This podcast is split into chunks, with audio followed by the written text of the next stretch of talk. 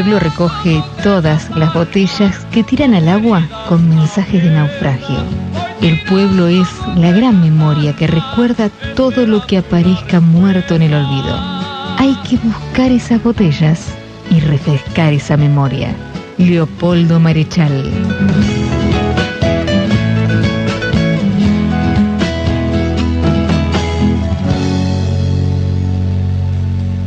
Muy, pero muy buenos días, bienvenidos a este programa número cuarenta del ciclo dos mil veintitrés, que hoy finaliza, hoy es nuestro último programa de este ciclo en esta queridísima Radio Nacional Bahía Blanca. Muy buenos días a todos, empiezo por saludar a nuestro operador estrella, Daniel Erger, a quien seguramente estos meses que vienen vamos a extrañar, porque ya se ha hecho una costumbre compartir los sábados a la mañana. Y comienzo a saludar a mis compañeros aquí presentes, Marcela Vidal, Juan Reginato, Ricardo D'Annunzio y Daniel Guèrin. Muy buenos días a todos. Muy buenos días. Muy buenos días. A la distancia, Gabriel Carini, le mandamos nuestros saludos desde acá. Un abrazo enorme a Gabriel, por supuesto. Y bueno, y acá estamos. ¿Qué número de programa este? Número cuarenta, casualmente terminó con número redondo. Último programa, número cuarenta. Ah, ¿usted no sabía que esto fue planificado? Mentira. Porque, porque esto fue planificado. cuarenta años de democracia, nosotros homenajeamos a la democracia con cuarenta programas. ¿Cómo no? cuarenta programas. Bueno, ¿no? ponele, ponele. Lo cierto es que son tres años en los que hemos estado, insisto, en esta querida Radio Nacional. Hemos hecho más de ciento veinte programas que, para aquel día en que nos decidimos a formar una productora de contenidos periodísticos y soñamos con hacer un programa de radio e hicimos nuestras primeras armas con el gran Alejandro Filippone, este, bueno, pasó tiempo, pasó, pasaron programas y pasaron cosas, diría el que te quedé. Y, y pasaron invitados, y pasaron entrevistados, que creo que, que, que, han, que han hecho gran parte del, del crecimiento del, del programa. En, nosotros hemos sido los facilitadores de poner en contacto esas opiniones, que muchas veces no están en, en las agendas de la coyuntura, pero, pero eh, bueno, eh, nos hemos dado unos cuantos lujos, así que... Sí, realmente han engalanado, pero, engalanado este, claro, este trabajo, ¿no? Pero, pero esto nos da pie nada más que para seguir, ¿no? Si miramos un poquito para atrás lo que hicimos, decimos, che, la verdad que estuvo bueno, ¿de dónde arrancamos? ¿Quiénes somos?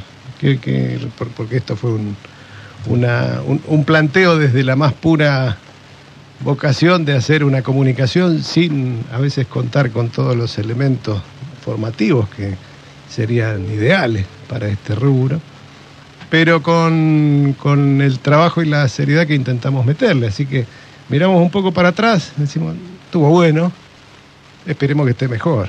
¿Cuándo? Totalmente. El año que viene, las próximas. Y esto tiene mucho que ver a... Nosotros, nuestro planteo originalmente fue, bueno, no nos gusta lo que se dice y cómo se dice, eh, nos podríamos haber quedado renegando y diciendo no nos gusta lo que se dice y cómo se dice, pero decidimos, bueno, intentar hacer algo distinto. Y yo invito a todo el mundo y en todas las actividades que en lugar de quedarnos renegando por lo que no nos gusta, tratemos de juntarnos y hacer algo distinto que sí nos guste, en comunicación o en lo que fuere. Tal cual, vale para todos los rubros. Exactamente. Anímese. Invitación, anímese. Esa meta la las manos, no como libre pensador. Y después vamos viendo, no, tan así. Meta las manos.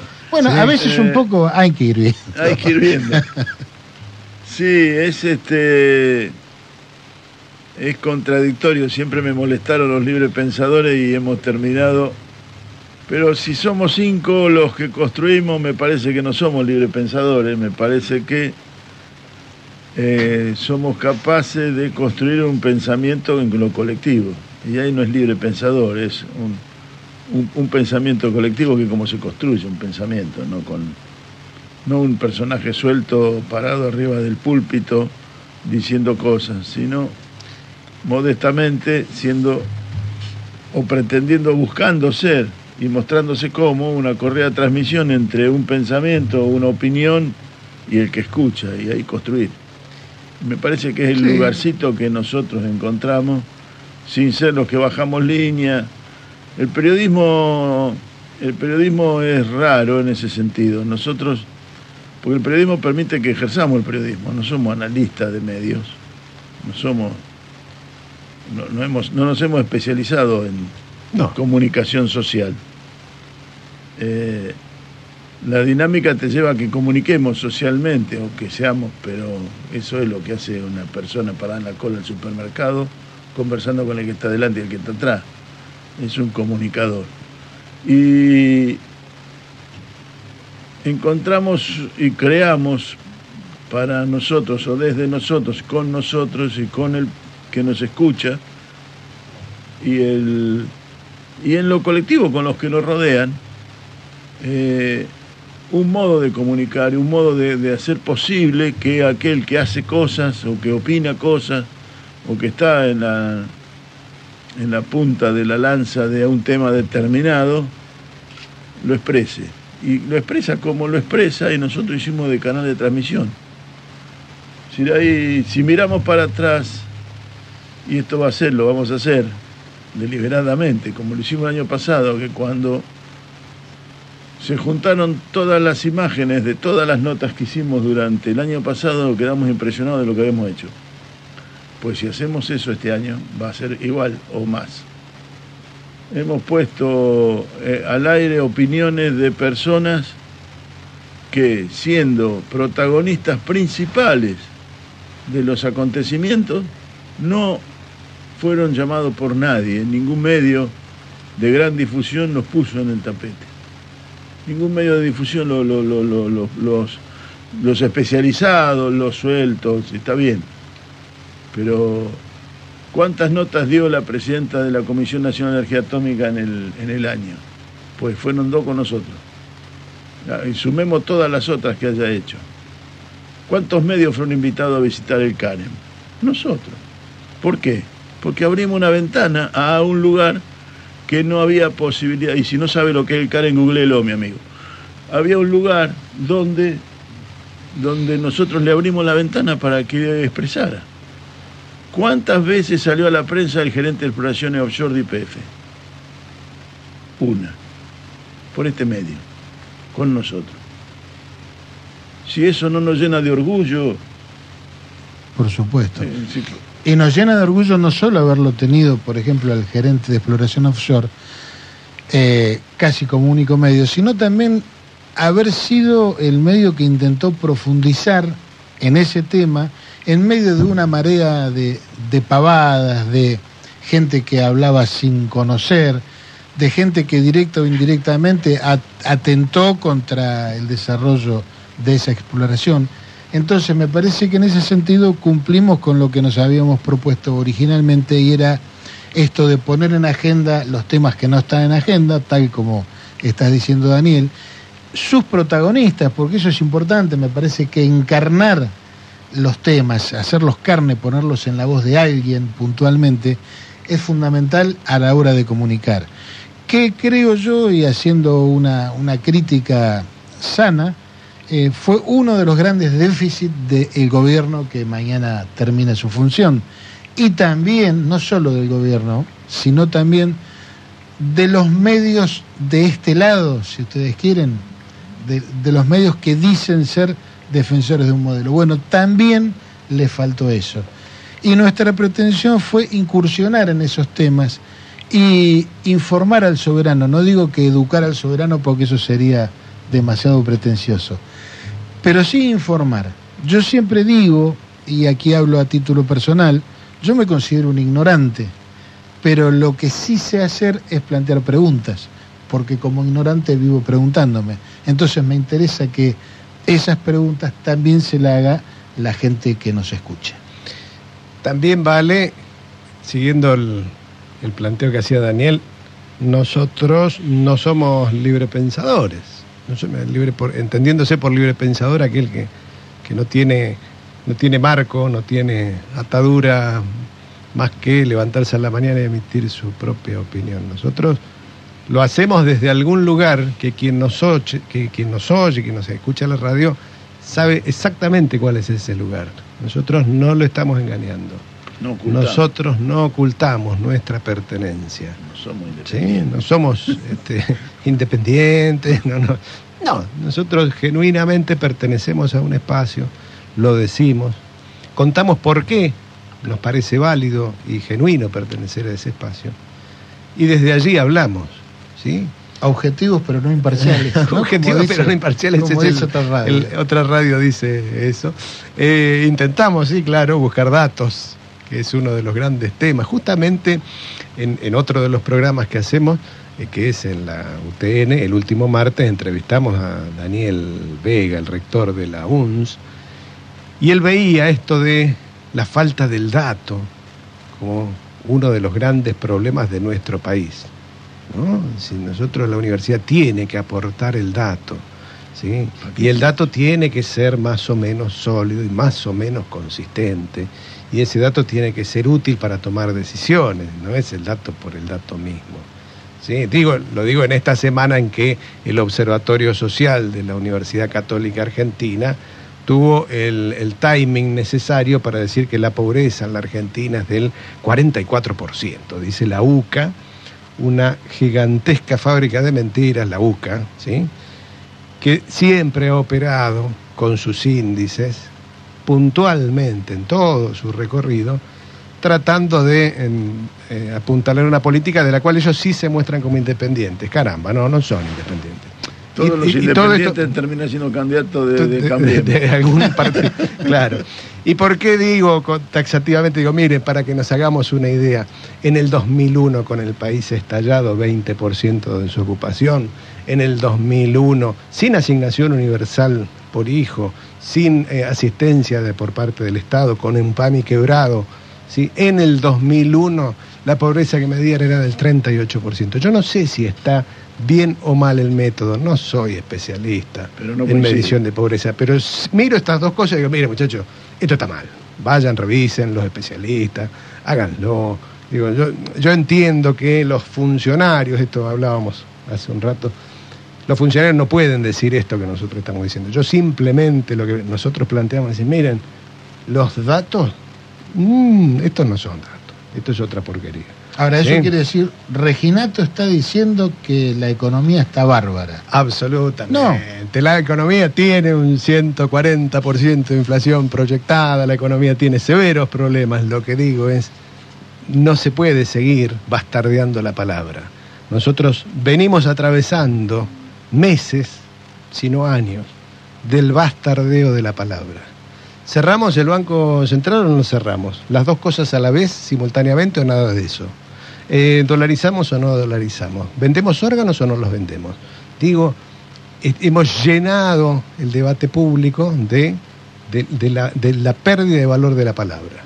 Nadie puede hoy decir algo y ser medianamente creíble. Bueno, ese es un problema severo, mucho más severo que el cambio de un gobierno, mucho más severo que...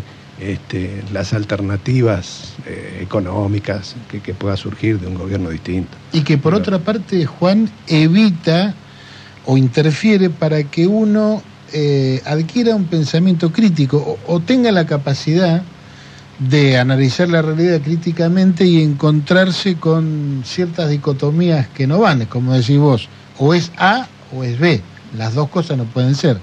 Y en esa, en esa dicotomía y en ese trabajo de demolición que se ha venido haciendo desde hace muchísimos años, ¿eh? No estoy hablando de, uh-huh. del gobierno de Alberto Fernández. Este, en, en, esa, en esa construcción está la inflación, es un fenómeno estrictamente monetario, entonces tenemos déficit fiscal, el B C R emite dinero y entonces pierde valor y hay inflación. Y yo la pregunta que hago es para... para digamos, confrontar. ¿Cuánta emisión hubo esta semana pasada? Y los precios aumentaron un cuarenta por ciento los de alimentos. ¿No será que además de la emisión monetaria, que seguramente es un factor inflacionario, pero hay empresarios que nos están cagando? ¿No será eso? ¿No será que hay empresarios formadores de precios que se están quedando con la torta? Pero de eso nadie dice nada. Y alguna vez el pueblo argentino que tiene que empezar a pensar Eh, el kilo de carne vale cuatro mil quinientos pesos en una carnicería barata, con suerte. Eh, el productor ganadero que lleva su hacienda al mercado no fija el precio. Es teóricamente un mercado transparente. Ahora, el señor que tiene un molino arrocero, que aumentó el cuarenta por ciento su precio en esta semana, sí tiene la potestad de fijar precio. Si encima ese señor que tiene el molino arrocero también tiene un diario y un canal de televisión, bueno, se nos complica. Pero lo que quiero decir es, la inflación no es un fenómeno estrictamente monetario. Lo, la emisión monetaria tiene que ver, pero también hay mucha gente que se está llenando de plata a costa nuestra. Bien, este, eso no implica que la emisión monetaria no contribuye. Vuelta, es, lo, vuelta, es lo que estoy diciendo. Vuelta, no, no, exactamente, pero digo, digo como método de, de discusión. Es decir, pareciera que si uno dice la inflación no tiene origen en eh, una de las tantas causas que puede tener, está asegurando todo lo contrario. Es decir, che, salgamos de ese modo de discutir. Claro que la emisión monetaria descontrolada no es nada, no, no, no favorece nada. Claro que el déficit fiscal es un problema. Un problema, sí, es crónico. Claro que, pero digo, la capacidad de discutir sobre los temas nosotros la tenemos que recuperar. Exacto, si no... Tenemos que recuperar la capacidad de discutir sobre los temas, de encontrar desde las distintas visiones doctrinarias que puede haber sobre esos mismos temas, la capacidad de discutirlos. ¿Sí? Lo que hemos visto es la pudrición del debate, la, la, la, el bastardeo de la palabra. Nosotros... Había en, el, en la campaña de Macri del quince, el globo amarillo fue la, lo simbólico. Uh-huh. Me parece que es una metáfora fantástica lo de los globos. Porque es lo que hemos estado corriendo atrás de los globos. Lo que vos hiciste referencia al periodismo, o a los medios, o a los comunicadores de este lado, lo planteaste en una simplificación que comparto porque no puedo simplificarla, no, no hay manera de expresarlo. Corrieron, corrieron todo atrás de globos. Que hábilmente nos fueron tirando. Nos tiraron globos y salimos corriendo atrás de los globos y el viento se los fue llevando y nos fuimos corriendo y largaron otro y salimos corriendo atrás de otro globo más, además que correr el primero. Es un símbolo, sí. Me parece una metáfora del globo, está buenísima, porque lo trae acá. Y eso de tirar globos, eh, se han hecho maestros en hacernos discutir tonterías. Y eh, nosotros... Mientras discutíamos eso, hemos perdido la capacidad, la frescura de a problemas nuevos darle soluciones innovadoras. Hemos visto los problemas e inmediata, e inmediatamente fuimos a buscar recetas de lo que ya se había hecho. ¿Sí? Eso como un gran capítulo, ¿no? Este problema que nos aparece ahora, ya tuvimos uno parecido en el dos mil ocho. Entonces, la respuesta que pensábamos dar es la misma del dos mil ocho. No, no, no, no, no, no sirve. Hoy no sirve. No estamos cuestionando el dos mil ocho. El dos mil ocho era distinto. El dos mil cambió, la, cambió el lugar, cambió la vida, cambió la gente. ¿Sí? Y párrafo aparte, mientras discutíamos esos globos, no fuimos capaces de dar respuesta a algo que... quien ahora será presidente interpretó muy bien, le puso nombre, la casta. ¿Sí? Eso, más allá de, de, más allá de que él eh, mañana inaugura una nueva casta, probablemente peor que las que hayamos conocido, pero no importa, eso el tiempo que... lo dirá, digamos, no, no, no, no lo sabemos, no, no lo podemos eh, hoy afirmar. Nosotros suponemos que eh, con Martín Menem en la Cámara de Diputados uno no, no está terminando con la casta. Pero bueno, eh, digo, mientras mucho todo eso sucedía, el Ministerio de Economía que se ha armado, pero... nosotros no pudimos discutir A ese, a ese malestar que tiene la sociedad con todo lo que percibe un, un lugar de desigualdad. La casta, lo que está marcando, es la, la reacción ante lo que se ve como desigual. ¿Desigual ante quién? ¿Quiénes se sienten? Bueno, quien está trabajando sin registrar, quien está viendo que eh, desde, el, desde el Estado tiene ciertas prerrogativas que son, que son de laburante del Estado, pero lo percibe como una gran desigualdad.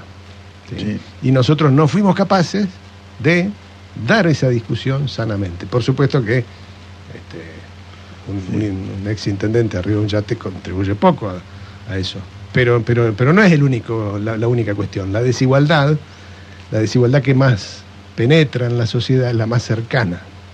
Es la, no, no es aquella. Aquella, aquella lejana, dicen, siempre hubo y siempre habrá.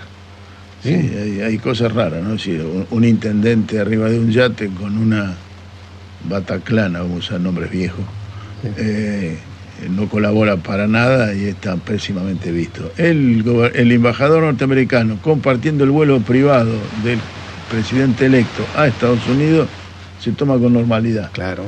Y no es el amigo que sube arriba del avión del, del presidente electo.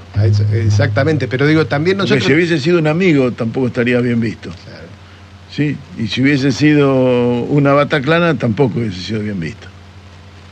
Claro, pero lo concreto es que el pueblo, y en momentos en que una gran parte está sufriendo, porque está, no necesito decir que está complicado, cuando ve estos rasgos... Y como yo insisto en lo que dice Juan, en lo cercano, este, por ahí entonces se generan envidias eh, entre trabajadores que ganan unos cien y el otro ciento veinte. Y digo, no, vuelvo a lo que decía al principio, pero nadie se irrita ante el que le aumentó el arroz del cuarenta por ciento. ¿Me explico? Entonces... Eh, es que el liberalismo nos ha ganado, nos ha, nos ha comido la cabeza. Claro, puede ser, pero entonces cuando digo, siempre hablamos de autocrítica, que bueno, que hay que hacer autocrítica, bueno, tenemos que empezar a hacer autocrítica respecto de eso. Es cómo la, cómo la política, no estoy hablando de los medios de comunicación, cómo la política da la, esa discusión, eh, cómo la política hace tomar conciencia al pueblo de quién es realmente el enemigo, ¿es el que gana ciento veinte o es el del arroz? Claro, eso es lo pero, que pero el que... primer paso es sentir, es, es lograr que, que ese conjunto de, de, de afectados, en definitiva, in, entienda que está jugando en, en, del mismo lado. ¿Qué quiero decir? Si nosotros, por errores, por, por no haber atacado los problemas debidamente, por diagnósticos equivocados, hemos logrado que la peluquera de un barrio se sienta más, se sienta enojada con la acción del Estado, porque quien percibe un plan se atiende en su peluquería mientras ella dice que tiene que hacer el esfuerzo. Esta situación es cotidiana, ¿sí?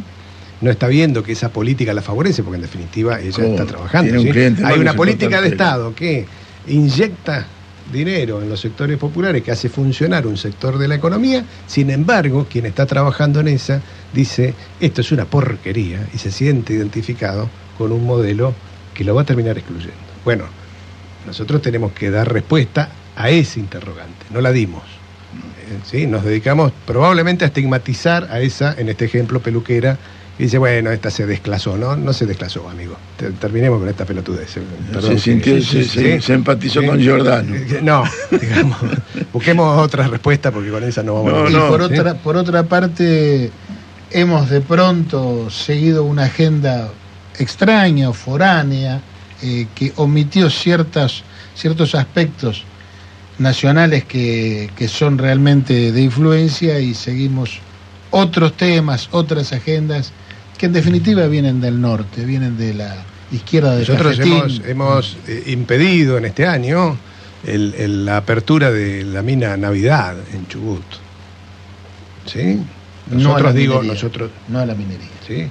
En, en, en, en el medio de la Pampa, no estamos hablando de que iban a abrir una mina en el medio del paraíso de la cordillera chubutense, no, no, en el medio de la meseta chubutense, donde las lagartijas transpiran, ¿sí? En ese lugar este, hemos impedido la apertura de una mina.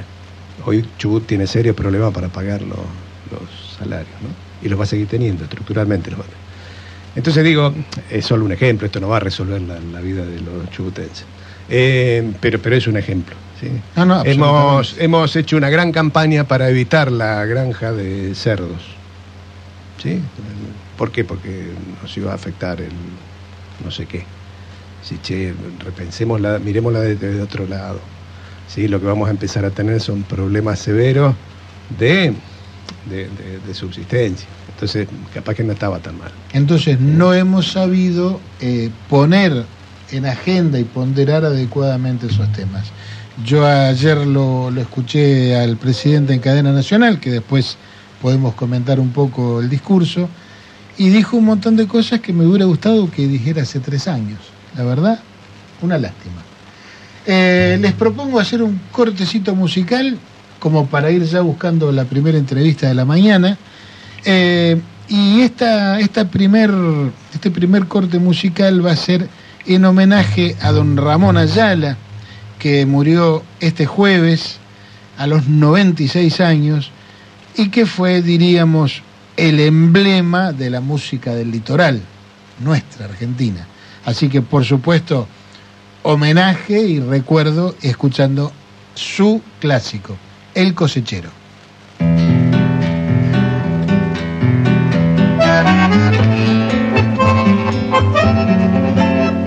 Ahí van los cosecheros, rumbo, Chaco adentro, para traer el sustento de sus días en el algodón. Los copos blancos caen bajo el sol y los ojos se visten de alegría y esperanza.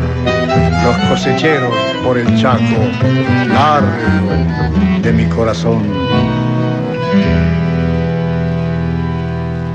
El viejo río que va cruzando el amanecer como un gran camalotal, lleva la balsa en su loco vaivén. Rumbo a la cosecha, cosechero yo seré, y entre copos blancos mi esperanza cantaré. Con manos curtidas dejaré en el algodón mi corazón. La tierra del Chaco quebrachera y montará, prenderá mi sangre con un ronco zapucay, y será en el surco mi sombrero bajo el sol. Faro de luz, algodón que se va, que se va, que se va, plata blanda, mojada de luna y sudor, un ranchito borracho de sueños y amor quiero yo. Algodón que se va, que se va, que se va, plata blanda, mojada de luna y sudor, un ranchito borracho de sueños y amor quiero yo.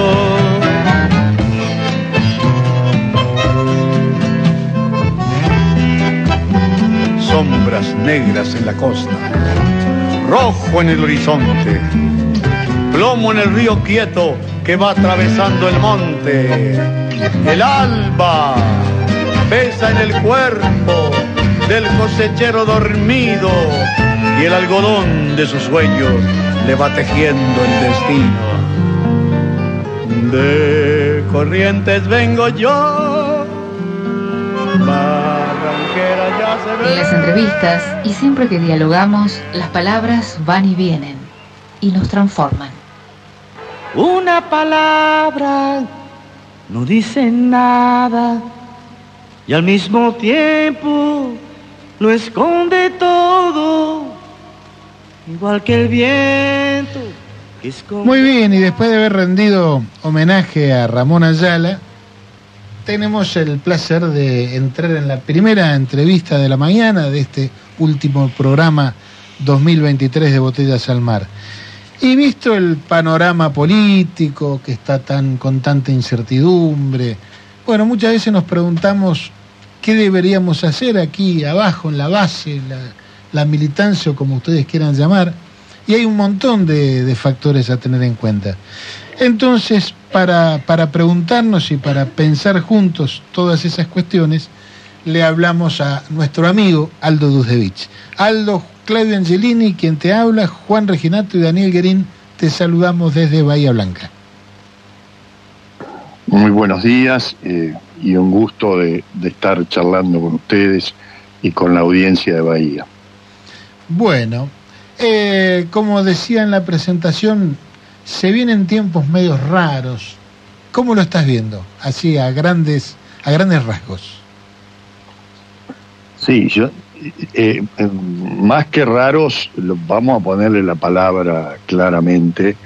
Se vienen tiempos muy difíciles. Ayer hablaba con un amigo eh, periodista Martín Granowski, ajá, decía, nosotros tendríamos que, dice, los, los que somos más viejos, digamos, que hemos vivido otras épocas, contarle a los jóvenes aún de forma práctica qué significa, por ejemplo, una hiperinflación, ¿no? Aquellos que recordamos eh, desde el Rodrigazo eh, a lo que fue la hiperinflación de, de Alfonsín. O sea, eh, lo que lo que se viene es, eh, eh, es muy duro, eh, va a pegar fundamentalmente, creo que el gran golpe lo va a recibir la clase media, este, media baja, y aquellos eh, sectores que están, digamos, vinculados al, eh, al, al aparato del Estado, a la estructura estatal, los empleados que son dependientes de la, del, de la estructura estatal. Y, y bueno, digo, hay una, una primera recomendación que decir, bueno, a ver, se vienen épocas difíciles para el bolsillo de todos y hay que ser, este, hay que tomar eh, medidas eh, de, de emergencia y de precaución, digamos, para eh, afrontar eh, la nueva situación. Eh, esto es, digo, como, como una de las, no desde el plano de lo político, sino que del plano de lo de lo cotidiano, ¿no? Desde uh-huh. el plano de lo cotidiano, de, de, lo, de lo que uno, eh, de ir al supermercado y o de embarcarse en, en dónde vas a ir a veranear este año y cuánta plata vas a gastar y, este, y cómo sería prudente, digamos, este, ser más cuidadoso en lo, los compromisos eh, que uno tome con su bolsillo. Eso desde el punto de vista de lo, de lo, de lo cotidiano. Desde el punto de vista de lo político, lo que es, de, de lo polit- económico, digamos, uh-huh. lo que se viene es un, un ajuste muy, muy fuerte eh, que eh, ni siquiera vas... Yo ayer leía las medidas que va a tomar, este, eh, anticipó Clarín, eh, alguna de las de las paquetes de medidas de Milei, y después consultando con algún otro compañero, digo, salvo una o dos, el resto no hace falta que pase por el Congreso, son medidas que se toman por decreto, ni siquiera por decreto, por resolución, pero que van a tener eh, un impacto eh, muy, muy fuerte, digamos, en, eh, en, en la economía de... de, de De la, del país y de, la, y de las provincias y de los municipios, ¿no? Y provincia de Buenos Aires particularmente va a ser una, un, un, una de las provincias que creo va a sufrir más esto. ¿Por qué? Porque Milei ha dicho este, que va a respetar eh, a rajatabla lo que... Eh, los recursos que se envían por coparticipación. Eh, ahora, provincia de Buenos Aires, por una larga eh, disputa que hay con Nación, y, este, eh, sabemos que eh, eh, recibe el veintidós por ciento de la coparticipación nacional, cuando produce en impuesto mucho más, pero, este, y por eso que requiere siempre, provincia de Buenos Aires ha requerido siempre, de recursos extras del Estado Nacional, o sea, partidas extras fuera de este, la copart- lo, los recursos de coparticipación. Bueno, y Milei ha dicho que no va, este, no va a eh, seguir eh, eh, otorgando eh, ese tipo de recursos extraordinarios a las provincias, así que eh, van a tener, vamos a, van a tener que ser muy cautelosos y muy prudentes eh, con eh, eh, las medidas que va a tener que tomar eh, el gobernador Kicillof, porque, eh, bueno, concretamente no, no va a tener todos los recursos necesarios para afrontar este, lo que es el gasto corriente de, de la provincia de Buenos Aires. Claro. Así que Esto, Digo, Aldo, esto, perdón, obviamente. Perdóname sí. que, te, que te interrumpa. Eh, esto, digo, agravado con que Kicillof se vislumbra como un eventual contrincante dentro de algunos años. Sí, claro, eh, efectivamente, pero aunque eh, yo creo que eh, aunque haga la renuncia eh, eh, eh, pública y jure, perjure que no va a ser oposición, muchos se plantean, bueno, Kicillof va a ser el referente opositor. Yo lo dije en una nota anterior, hace un quince días atrás que escribí, digo, Kicillof tiene el, el, el problema que tiene que gobernar y tiene que pagar los sueldos. Cuando uno tiene que pagar los sueldos no se puede poner este eh, al frente de este de lo que entre comillas se llama la resistencia, algunos llaman la resistencia, sino que Kicillof tiene que tratar, tiene que tratar de Eh, de, de tener una buena relación con el presidente, con el gobierno nacional, para que el gobierno nacional no sea tan este eh, tan duro con en el castigo eh, a la provincia de Buenos Aires, ¿no? Así que digo, y esto va a repercutir luego, va a re, para abajo, va a repercutir en los municipios. Todo esto hace un, un panorama este muy complejo, con una política, con un planteo de política económica que eh, yo me acuerdo de haberlo escrito, esto de, a, a ver, ya estoy como alguien por ahí que hace clase magistral y después dice yo lo dije, ¿no? Bueno, no, no dije nada, eh, pero este, sí, porque bueno, es comentarista, para comentaristas de, eh, somos muchos los comentaristas, pero digo, eh, alguna vez conversamos algunos compañeros. Digo, no, pero esto, esto es peor que, eh, eh, que el eh, Martínez de Oz se pondría colorado, Martínez de Oz se pondría colorado eh, con el, el programa, eh, el plan de gobierno, eh, el, el programa económico de Milei. Eh, esto es muy, va mucho más allá, va mucho más allá. Martínez de Oz, montones de cosas que no, este, que si bien las enunció, le hubiera gustado hacerlas, no no no la no se animó a hacerla.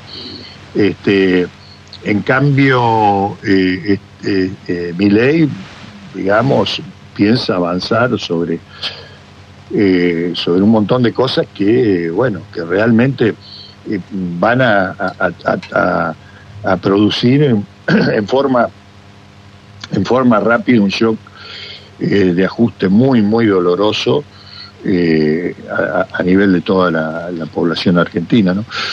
Así que eh, digo, no hay, no veo nada bueno en el horizonte. Yo lo único, yo digo, bueno, lo único bueno es que dos años pasan rápido y dentro de dos años hay elección de de, de, de congreso de diputados y senadores y este creo que en corto tiempo gran parte de la sociedad que votó eh, a Milei porque estaba eh, con razones, digamos, con muchas razones, y ese es el otro punto que tenemos que analizar, eh, que votó a Milei porque estaba hastiado y porque no quería seguir con, eh, con este gobierno y con las políticas que eh, el kirchnerismo o el peronismo ha venido llevando en los últimos tiempos.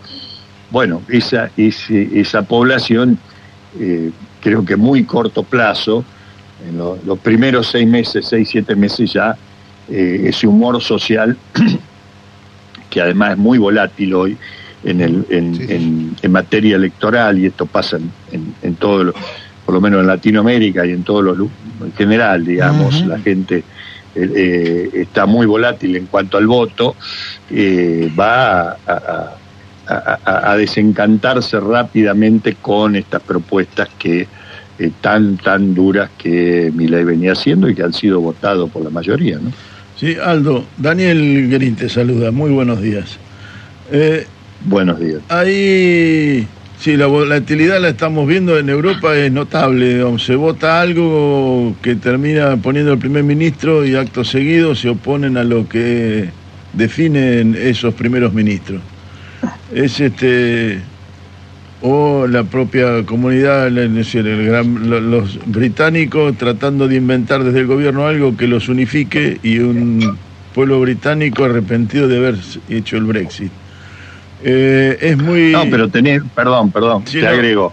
Lo, lo más cercano es el ejemplo de Chile. Eh, sí. eh, Boric este, gana la elección y a los eh, pocos meses pierde eh, la, lo que era el plebiscito por la nueva Constitución, y, y, y el plebiscito de la nueva Constitución lo gana Katz, que es el Milei chileno, ¿no? Y, y, en, y en Colombia, este, Petro, que ganó hace um, menos de un año, dos años, acaba de perder este, las elecciones provinciales y de, de diputados y senadores. Exactamente. Eh, esto, esto es, este, es bastante... Es otro de los fenómenos de los tiempos, ¿no? Sí, seguí, seguí, eh, perdóname que te corté. Y ahí hiciste referencia a lo que algunos llaman resistencia, como si vos no lo llamaras. Y yo tengo una pelea con esa palabra para el momento actual. A mí me parece que no podemos resistir la decisión de los argentinos de que este sea el gobierno. Podremos resistir en, en lo puntual un gremio, resistir modificaciones en su paritaria, no sé, o en, su, en sus acuerdos salariales, ahí podrá resistir el gremio, pero no, no, no llamaría resistencia a lo que se viene con el gobierno local, con el gobierno argentino, es decir, el gobierno nacional. Desde los gobiernos locales, me parece que la palabra resistencia implica otras cosas.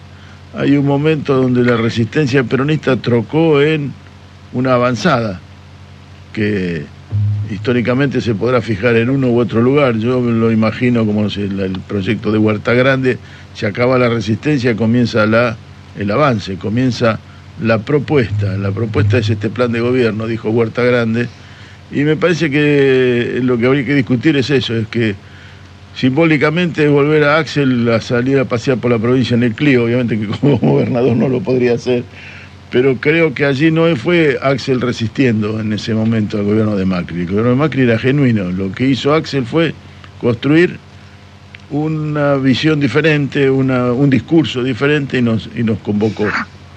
Eh, esa es un poco mi visión. No sé cómo, cómo se ve eso de resistencia, lo que algunos llaman resistencia, si lo pones a debate o lo dejas pasar. Sí, yo, eh, la verdad que a mí la palabra no me gusta, y además son todos estos discursos grandilocuentes de, de los que dicen, si la tocan a Cristina que quilombo se va a armar, y después, no, bueno, bueno le tiraron dos tiros y nunca, nunca se armó nada.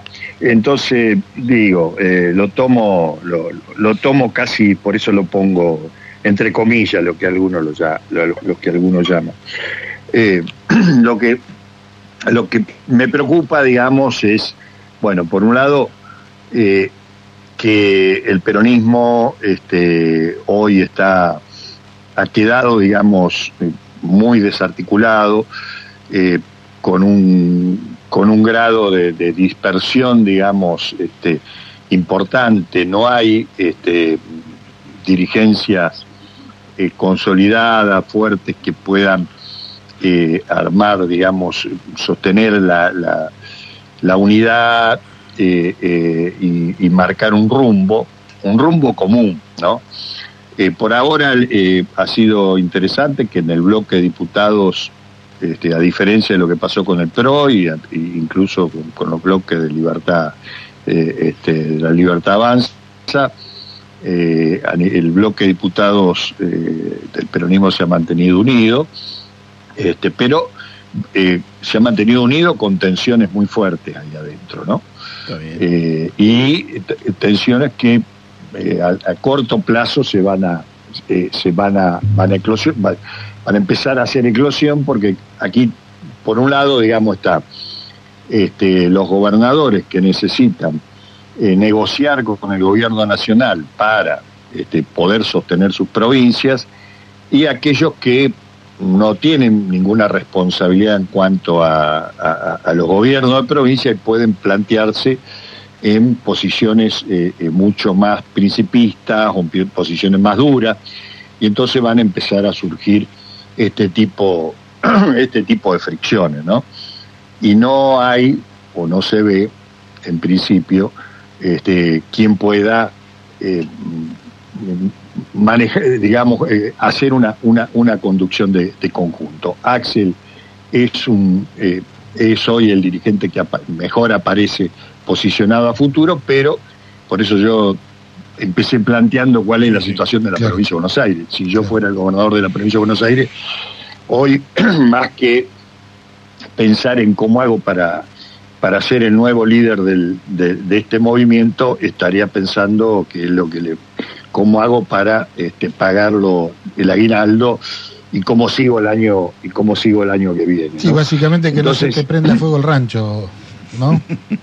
Que no se te prenda fuego el rancho, claro, porque acá eh, eh, todos son... este, Eh, todos eh, este, apoyan mientras este, eh, vos eh, estés resolviendo lo, los temas, pero digo, eh, la, vamos a ver, todos los eh, salarios estatales están eh, con cláusulas de paritarias de actualización eh, por, eh, por inflación.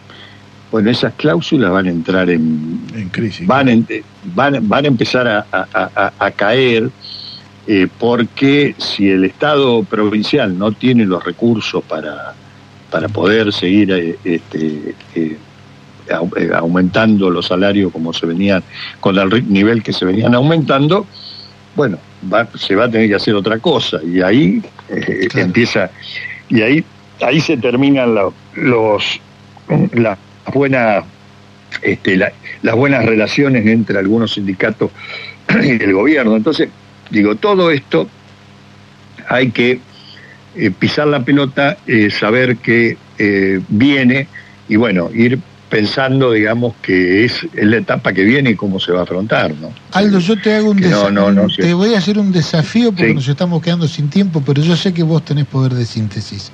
Eh, si lo que nos estamos planteando no es resistencia, sino construcción, eh, ¿cuál es tu diagnóstico? ¿Por qué mucha gente votó a una alternativa que sabía que le iba a jugar en contra? Para entonces proponer cómo podemos construir.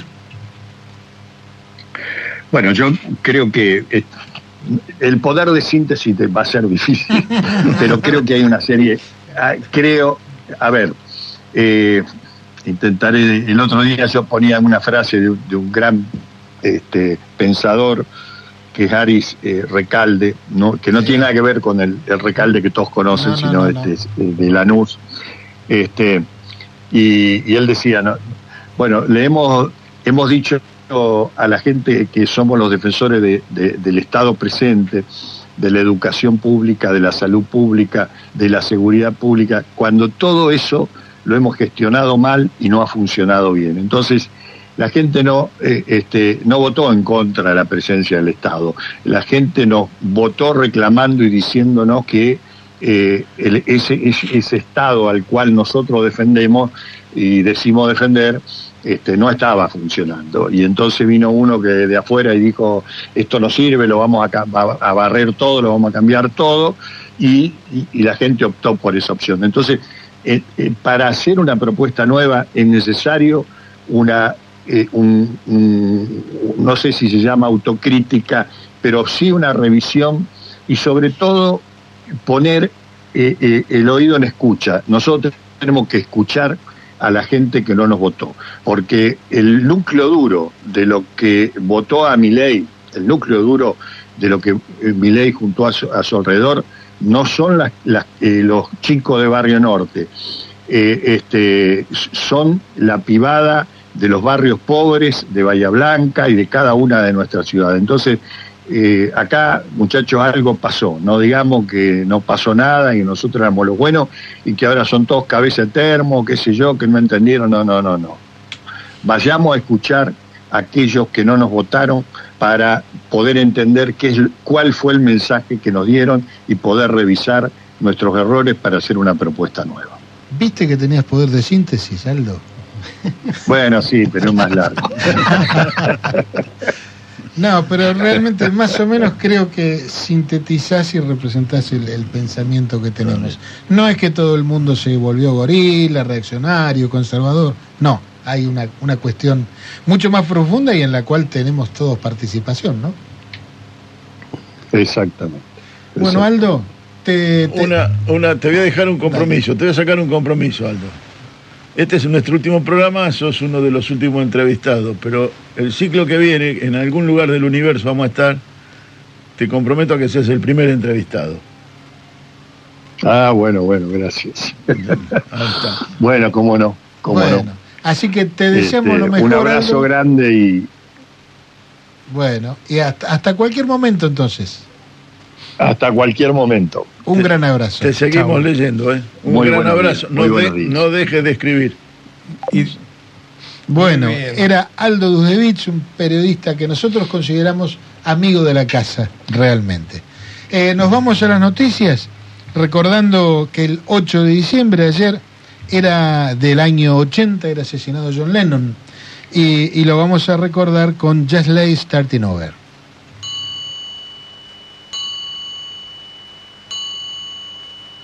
Our life together is so precious. Together we have grown, we have grown, although our love is still special. Let's take a chance and fly away somewhere. It's been too long since we took the time. No one's to blame. My no time flies so quickly. But when I see you, darling, it's like we both are falling in love again. It'll be just like starting over.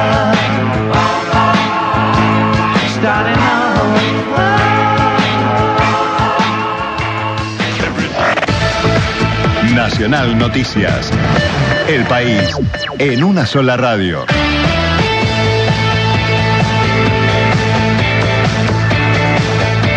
once de la mañana en todo el país. Se renueva el gabinete de Kicillof. El gobernador de la provincia de Buenos Aires dio a conocer los nombres de los funcionarios que integrarán su gabinete para el segundo mandato. Silvina Bataki se hará cargo del Ministerio de Hábitat y Desarrollo Urbano y Juan Martín Mena será el Ministro de Justicia y Derechos Humanos en reemplazo de Julio Alac, quien asume como Intendente de La Plata. Por su parte, Cristina Álvarez Rodríguez será la nueva jefa de asesores del gobernador, mientras que Carlos Bianco asumirá como Ministro de Gobierno. En tanto, al frente del Ministerio de Seguridad estará Javier Alonso, actual subsecretario de Formación y Desarrollo Profesional. Los ministros jurarán el próximo miércoles a las diez en un acto que se realizará en el Teatro Argentino de La Plata. Asume el nuevo gobernador de Mendoza. El radical Alfredo Cornejo y la vicegobernadora Eve Casado jurarán esta tarde ante la Asamblea Legislativa de la provincia. Se trata del segundo mandato que el dirigente radical asumirá como gobernador tras haber ejercido ese mismo cargo en el periodo dos mil quince dos mil diecinueve. Aumenta el subte. El flamante jefe de gobierno porteño señaló que los incrementos serán escalera, escalonados desde fines de diciembre hasta el primer trimestre de veinte veinticuatro. En el primer escalafón, el boleto pasará de los ochenta pesos a los ciento diez, alcanzando los ciento veinticinco pesos para cuando concluya el plan de, aum- de aumento del cincuenta y seis por ciento. Jorge Macri también reveló que el A B L aumentará, aunque intentará que vaya por debajo de la inflación. Tránsito. Mucho tránsito en la ruta veintidós, en la zona de Neuquén hacia Bahía Blanca. Por favor, circular con precaución. La ruta doscientos treinta y siete llegando a Neuquén normal y la ruta uno y dieciocho en toda la zona de La Pampa con bastante tránsito turístico sobre Macachín, máxima cuarenta kilómetros por hora. Ernesto Arriaga para Radio Nacional para todo el país. Datos del tiempo. En Posadas, provincia de Misiones, la temperatura veinticuatro grados y medio, humedad sesenta y seis por ciento, cielo despejado. En Buenos Aires, veintiún grados la actual temperatura, sesenta y seis el porcentaje de humedad, cielo algo nublado. Informó Radio Nacional en todo el país. Pasó otra hora en la Argentina. Seguís con la radio pública. Nacional. A toda hora. Es radio, es Radio Nacional. Radio Nacional Bahía Blanca, A M quinientos sesenta. La radio pública.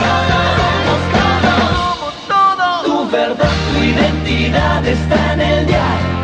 Radio Nacional. Lobo marino que ruega que la sensatez vuelva a su lugar. Muy bien, y seguimos en esta mañana y hoy hablábamos de lujos que nos hemos dado a lo largo de este año con algunos entrevistados. Bueno, y hoy nos vamos a dar otro de esos lujos, porque para hablar del conflicto eh, tan complicado, tan profundo que hay en el Club Boca Juniors, que dicen representa a la mitad más uno del país, eh, está viendo en la elección de sus autoridades y demás. Y para eso nos dimos el lujo de hablar con una autoridad en la materia, y me refiero a Ernesto Cherquis Bialo. Ernesto, Claudio Angelini, Juan Reginato y Daniel Guèrin, te saludamos desde Bahía Blanca. Muy buenos ¿Cómo días. Están? ¿Cómo están, amigos? ¿Cómo están, colegas? ¿Qué dicen? Bueno, muy bien, felices de, de tenerte aquí. Eh, porque, uh-huh. bueno, vos sabés bien que en el deporte sos una, una palabra referente. Eh, bueno, soy un viejo periodista, que no es lo mismo que un periodista viejo. ¿Eh? ¿Eh? Digamos viejo periodista, es mejor. Ahí está, ahí está, ahí está, ahí va, ahí va, ahí va. Bueno, Ernesto, que... queremos básicamente, por supuesto, con todo este bodrio que hay en Boca, que uno por ahí sospecha que es lo que pasa, pero... queremos que nos que nos cuentes un poco más en detalle. Lo que pasa es que en Boca Juniors hay elecciones, debieron haber elecciones el tres de este mes, bueno, toda esa minuta ustedes ya la conocen, uh-huh. este y hay un candidato que la última vez que fue a la Bombonera, casualmente fue en un día como mañana, este... veinticuatro horas después de haber asumido la presidencia de la República, esto es en el dos mil quince, uh-huh. o sea, hace ocho años que no pisa la Bombonera, es candidato a vicepresidente, se llama Mauricio Macri, uh-huh. tiene un candidato de fórmula que fue ministro de Modernización, gerente de Boca Juniors, se llama Ibarra, y ellos son la oposición de una candidatura que presenta Riquelme ahora como cabeza, después de haber ejercido durante cuatro años el Consejo de Fútbol en calidad de vicepresidente tercero de la Comisión Directiva presidida por Jorge Amora Meal. Hasta aquí el, este, la, el, el la puesta en marcha de la situación. Bueno, esta lista opositora presentó, como de costumbre, eh, recursos valiéndose de la justicia para impugnar el padrón en el que afirma que hay una indeterminada cantidad de socios, creo que alrededor de ocho mil, una cosa así, que no estarían en condiciones de votar toda vez que han pasado a, eh, a calidad de activos, que son los que pueden votar, los que tienen la facultad para votar, uh-huh. este, en, en un proceso sospechoso, acelerado, rápido y, y este... Y, y, y con olor a maniobra. El oficialismo dice que no, debe dirimir la justicia. La oposición se presenta a pedir un amparo, a decir, ve, mientras ustedes averiguan esto, nosotros queremos que no haya elecciones. La justicia le da a la derecha, separa las elecciones. ¿Cuál es la situación hoy? Completamente diferente, porque mañana habrá de asumir, iniciando una nueva era en la Argentina, un nuevo presidente. Y este nuevo presidente, con todo el poder que tiene un, este, un cabeza del Ejecutivo Nacional, también se ha manifestado a favor de la alegría que le provocaría en su calidad de hincha de Boca, estoy hablando del presidente que jura mañana, uh-huh. sí, sí. tener a Palermo como director técnico, que es nada menos que el postulante a ocupar ese lugar impuesto por la fórmula opositora Ibarra Macri. Es decir, tenemos el poder de Macri en la justicia, que tocó todos los botones para que no haya elecciones, y ahora tenemos el poder del presidente que jura mañana para que simbióticamente el poder en la justicia más el poder político impidan la continuidad de Riquelme en Boca Juniors. Es una carrera muy difícil. Claro. Sí, sí. Esto quiere decir que en las urnas tenían escasas chances. No ganaban. Ajá. No, no, en las urnas ganaba Riquelme claramente. Ajá. Entonces y... el diagnóstico sería este, ¿no? Si les interesa, ¿no? Claro. Sí, sí. Este, bueno, el diagnóstico sería: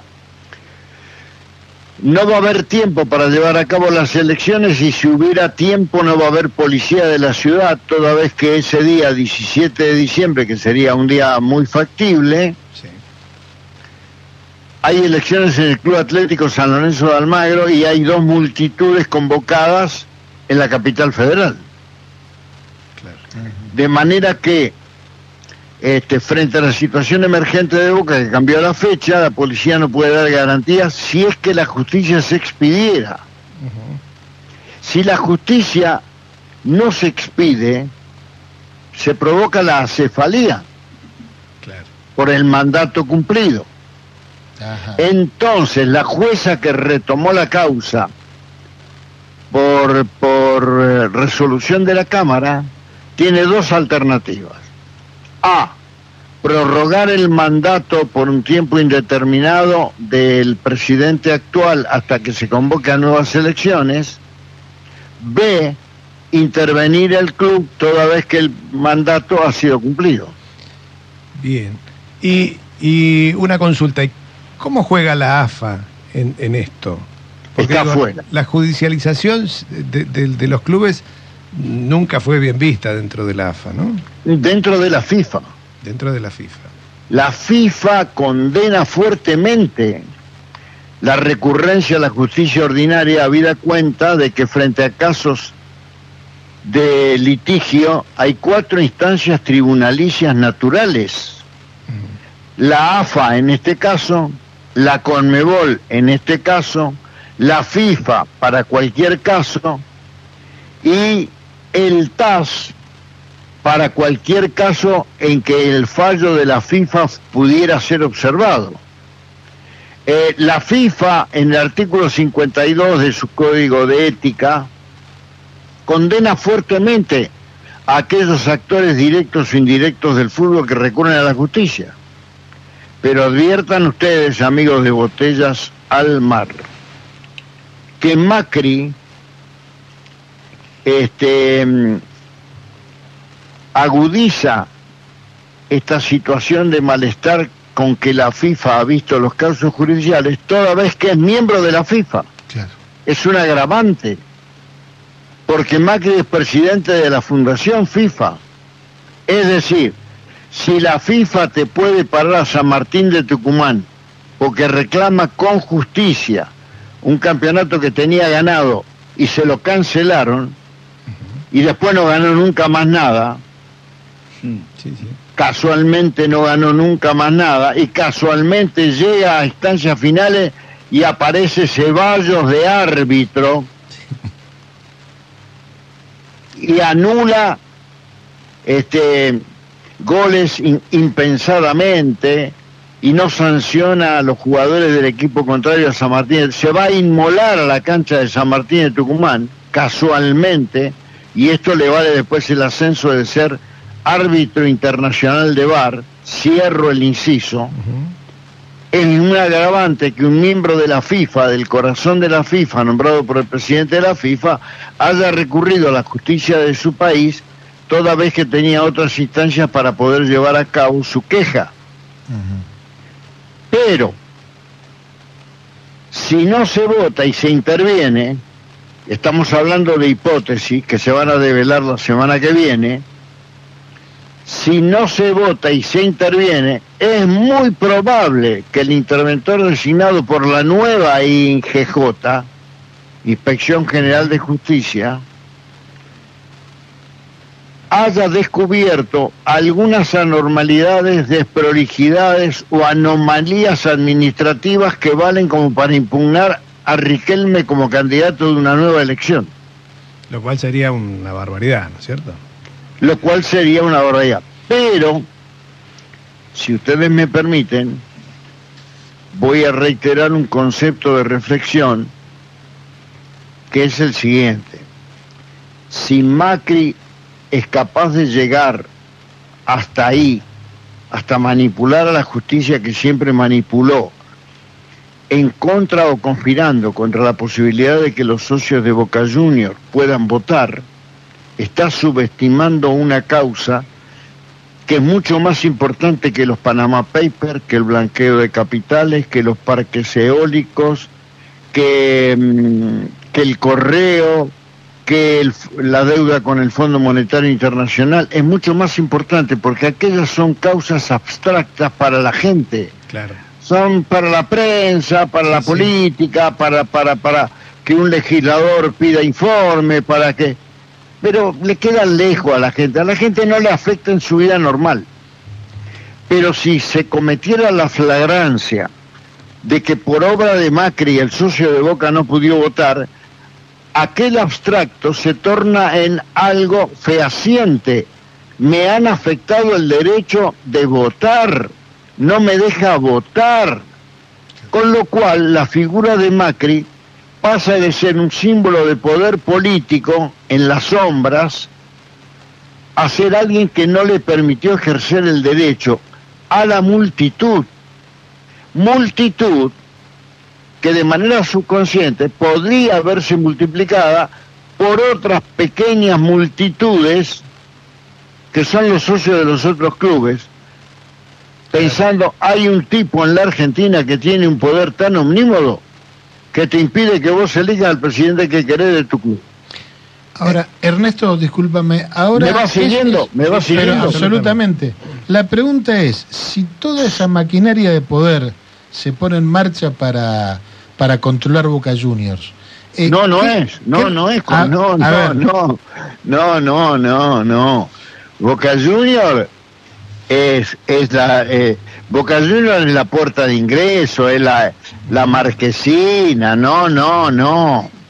Es, repla, es plataforma de relanzamiento, es la A F A, y desde la A F A es la FIFA, y en todas las instancias grandes negocios con capitales árabes. No, no, no, no, no. Bien. La verdad que no. quería, quería que me contestes eso. Ah, bueno, bueno, bueno. No, Macri nunca hace nada por amor. Acá no hay nada de afecto. Acá lo que hay es una plataforma de relanzamiento político, luego de que hubo de haberle ocurrido a su partido, al partido que él fundó, descuartizado ahora y para rearmarse, pero lo que hay es un pingüe negocio con los dueños del fútbol mundial, que son los capitales árabes. Claro. Los capitales árabes son los dueños de la FIFA. Claro. Y son los dueños de las grandes ligas, y son los dueños de los próximos torneos. Claro. Son los aportantes de los próximos torneos. Esos quinientos millones de dólares que dice Macri que le va a prestar Qatar para construir un nuevo estadio, no se van a poder pagar. Entonces, ¿cómo se van pagando? Se van pagando con pequeños activos. Y esos pequeños activos luego dan derecho a tener una participación en el ejercicio futbolístico de Boca Juniors. Ahí te metió las sociedades anónimas de manera sutil. Uh-huh, claro.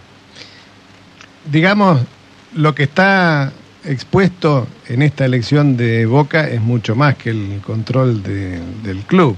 Es... Pero vos crees que Macri se va a poner tan nervioso como se puso en la conferencia de prensa, y va a ir personalmente a dar la cara, y va a ir a, a, a los canales de televisión que no ha ido ni cuando este, eh, la, las principales causas estaban en superficie, porque quiere ser vicepresidente de Boca. Claro.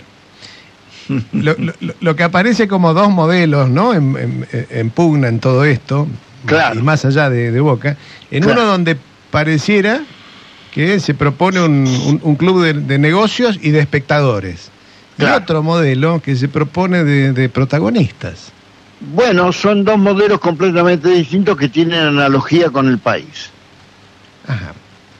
Hay un modelo de privatización de clubes, de formulación de grandes negocios, de asistencia a las canchas para los que tienen poder adquisitivo, de pagar el fútbol mucho más de lo que cuesta ahora, de tener grandes planteles y hacer grandes negocios con los asociados de las cadenas de televisión y de otras plataformas.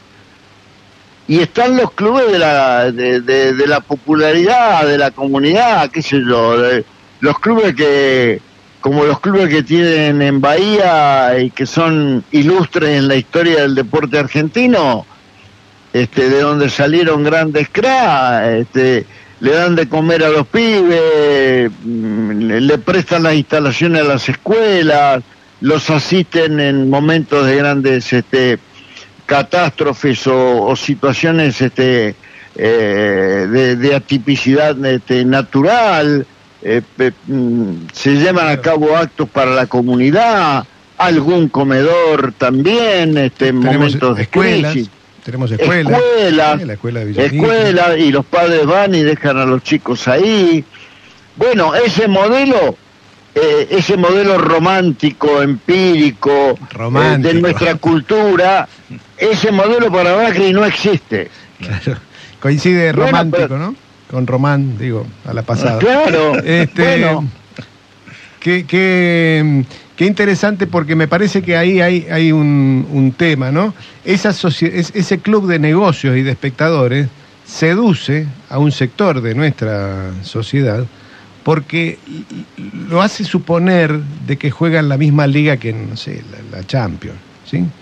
Los... Ellos quieren el modelo Champions. Nosotros tenemos los calendarios de Europa, pero además queremos hacer este, la Champions con unos campos de juego, con la cancha de Barracas Central, escúcheme. Sí.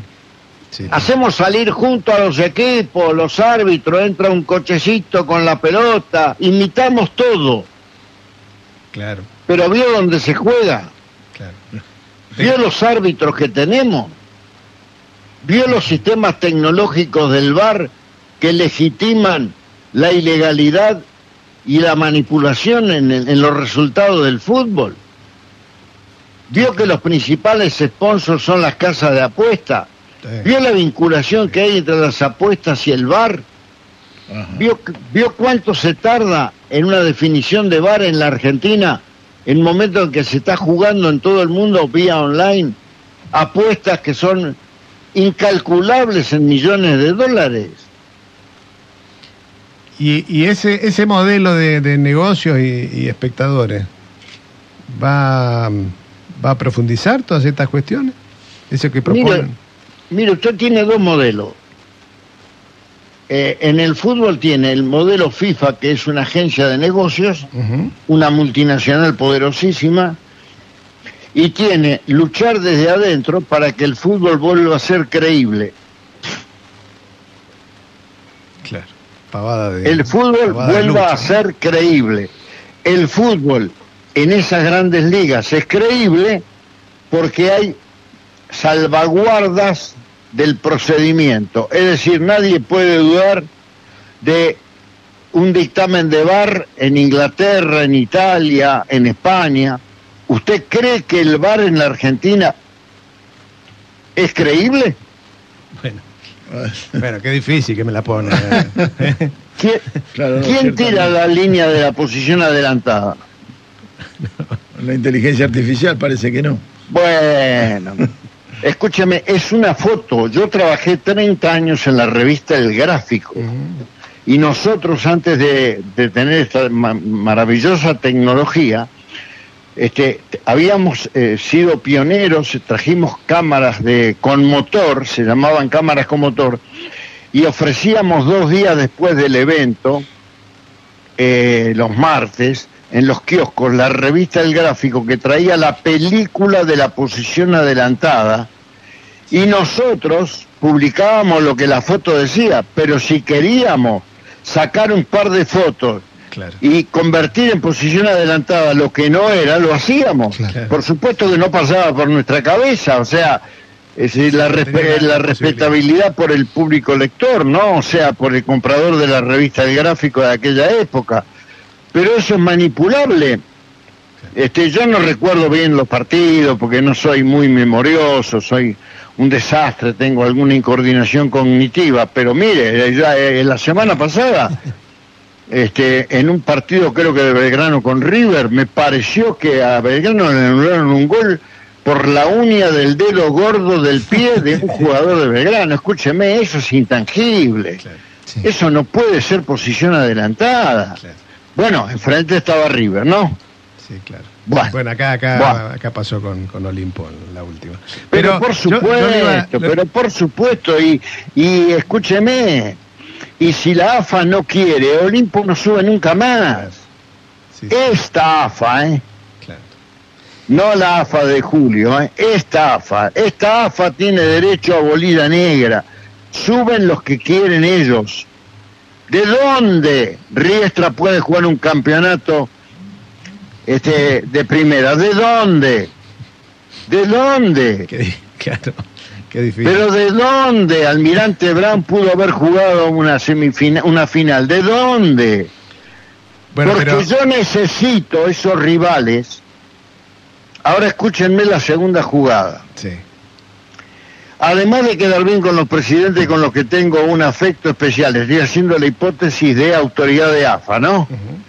Además, no es mi caso, yo lo pongo como un caso de tercero, ¿no?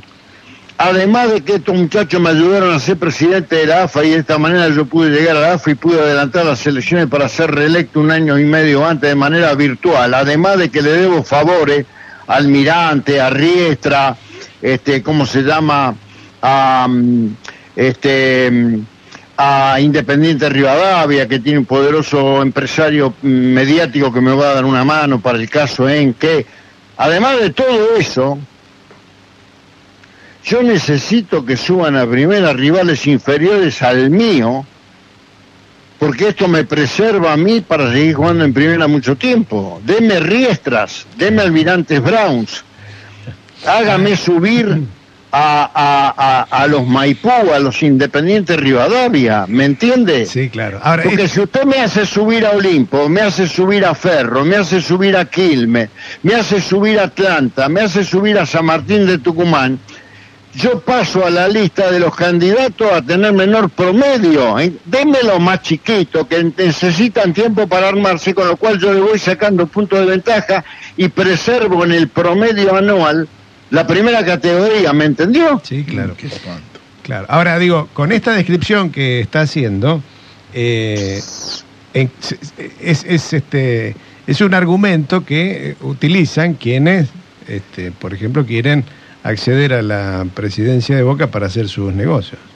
Esta descripción de la A F A, esta debilidad del... del Esta debilidad de la A F A le va a costar a Tapia su puesto de presidente, porque si Macri asciende a Boca Junior, el, el próximo objetivo es la A F A. Claro. Y van a aparecer ilícitos, carpeteados, que es una especialidad de Macri, sí, sí, en la vida de Tapia, por lo cual va a haber que destituirlo de la A F A. ¿Y quién va a tomar la A F A? Claro. El poder que en ese momento se va a dedicar a la cooptación. ¿Y qué son los dirigentes de fútbol? Sujetos de, de fácil cooptación en beneficio de los clubes que representan, no en beneficio personal. Sí, sí. Porque el viejo mito es: no puedo tirar la bronca frente a esta injusticia de que me robaron el partido contra, póngale su, punto suspensivo, porque tengo miedo que si digo algo me manden al descenso. ¿O no lo escuchó? Sí, claro. No, sí. No, y en esa lógica... Le pasó a un amigo, diría. Bueno, y en esa lógica, sí, sí, lo sé, me consta. Y en esa lógica, sí, el temor es tan grande que después lo invito a un mundial, lo invito a una Copa América, que venga con su mujer, que venga en el charter con la selección, sí, le presento a Messi, le hago firmar autógrafos, fotos y qué sé yo. y nadie dice nada. Claro. Nadie dice nada. Saben que tienen que perder tres partidos por año contra los equipos del poder, o por lo menos que no pueden protestar, o por lo menos que no pueden rebelarse, o por lo menos que no pueden gritar en el banco, y eso me preserva. Entonces, ¿qué hace el dirigente pusilánime? ¿Qué hace? Va a defender los intereses de su club para que no le reclame, porque el que tiene que dar la cara en el supermercado, en el bar, en el club, en la calle, y qué sé yo, es el presidente de ese club, de su pueblo, de su pueblo, de su comunidad, que dice... estúpido, eh, estás en contra del A F A, nos van a mandar al diseño. El tipo se lo sí, cree. Sí, claro, claro. Ernesto, yo le, le quiero preguntar, en, en función de todo esto que magistralmente está describiendo, ¿cómo se lee la reacción popular? Digamos, no se puede dejar de ponderar el hecho de, de la multitud que el otro día fue a la boca en apoyo. Bueno, a justamente, creo que Macri está subestimando, creo que Macri...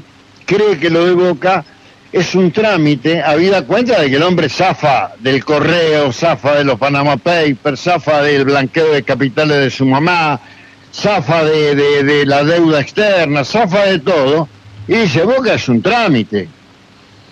No se equivoca. Pero se, se, encuentra... equivoca, se equivoca porque nadie va a ir a la calle por los Panama Papers. Nadie va a salir a la calle porque la causa del correo está pisada. Claro. Pero si el hincha de Boca no puede votar, como le dije en el comienzo de este diálogo, claro, en el que me siento muy cómodo y que desde ya agradezco, al contrario, guarda nosotros, que esa subestimación, mire, la gente en la calle es imparable, ¿eh? Piense en los Césares, piense en la Bastilla, piense en la Revolución Cubana, piense en cual... la gente en la calle es imparable. Cuidado con irritar la sensibilidad, tocar el derecho. Yo pensé quitarle... que iba a decir otra cosa. Dígame. No, no, tocar el culo. No, no. Pero pensé ah. que iba a decir. No. Bueno, bueno, puede aplicarlo como si... no está en mi idioma, pero puede aplicarlo como sinónimo. Coloquialmente, digamos, bien. digamos que cuando se meten con la pasión, usted lo mencionó claro, al principio. Claro. ¿No? Sí. Esto no es el correo, ni son los parques eólicos. Esto no es el afano normal ni la coima. Claro. Esto no es el abuso de poder ni la manipulación de la justicia. Esto es sagrado. Un club de fútbol es sagrado. Una camiseta es sagrada. Es un sentimiento inalterable, el único sentimiento inalterable del hombre. ¿Me entiende? Es casi, casi Clarín. equiparable a una religión. Es una religión. Porque no tiene ateos. Claro. Exacto. Eso no es. Total. Claro. Y, y en esto también estamos hablando Yo... de la memoria, estamos hablando de la cultura, estamos hablando de un montón. No es solamente un, eh, un deporte, es mucho más que eso. Es mucho más que eso, escúcheme. Es, es, a ver cómo se lo puedo definir. Es los mejores años de la vida retrotraídos en la memoria, que se hacen presente y futuro. Cuando usted va a ver a su club, está viendo a su padre con el que iba, a su tío, a su hermano, a su vecino. Claro. Está volviendo a la mejor época, a la época en que todos vivían y a la época en que usted volvía a su casa después de, y que lo celebraba, y que era broma escolar la derrota o el triunfo. Esa época es una época que usted quiere evocar cada día y no puede. Porque cuando es adulto, ya toda aquella época pasada no volverá a ser. Entonces usted se aferra claro. a aquello que le trae los mejores recuerdos. Una camiseta de fútbol es inalterable porque en el tiempo en que usted se hizo hincha, o su viejo lo hizo hincha, o su, o su padrino, o un tío lo hizo hincha, usted creció, se desarrolló, se tornó adulto, eh, consiguió trabajo, se casó, eh, y, y fue cambiando cosas, fue cambiando de laburo, fue cambiando de profesión, fue cambiando... fue cambiando, no sé, hasta de grupo familiar, pudo haber tenido una frustración amorosa, o pudo haber rehecho su vida, pudo haber perdido a alguien.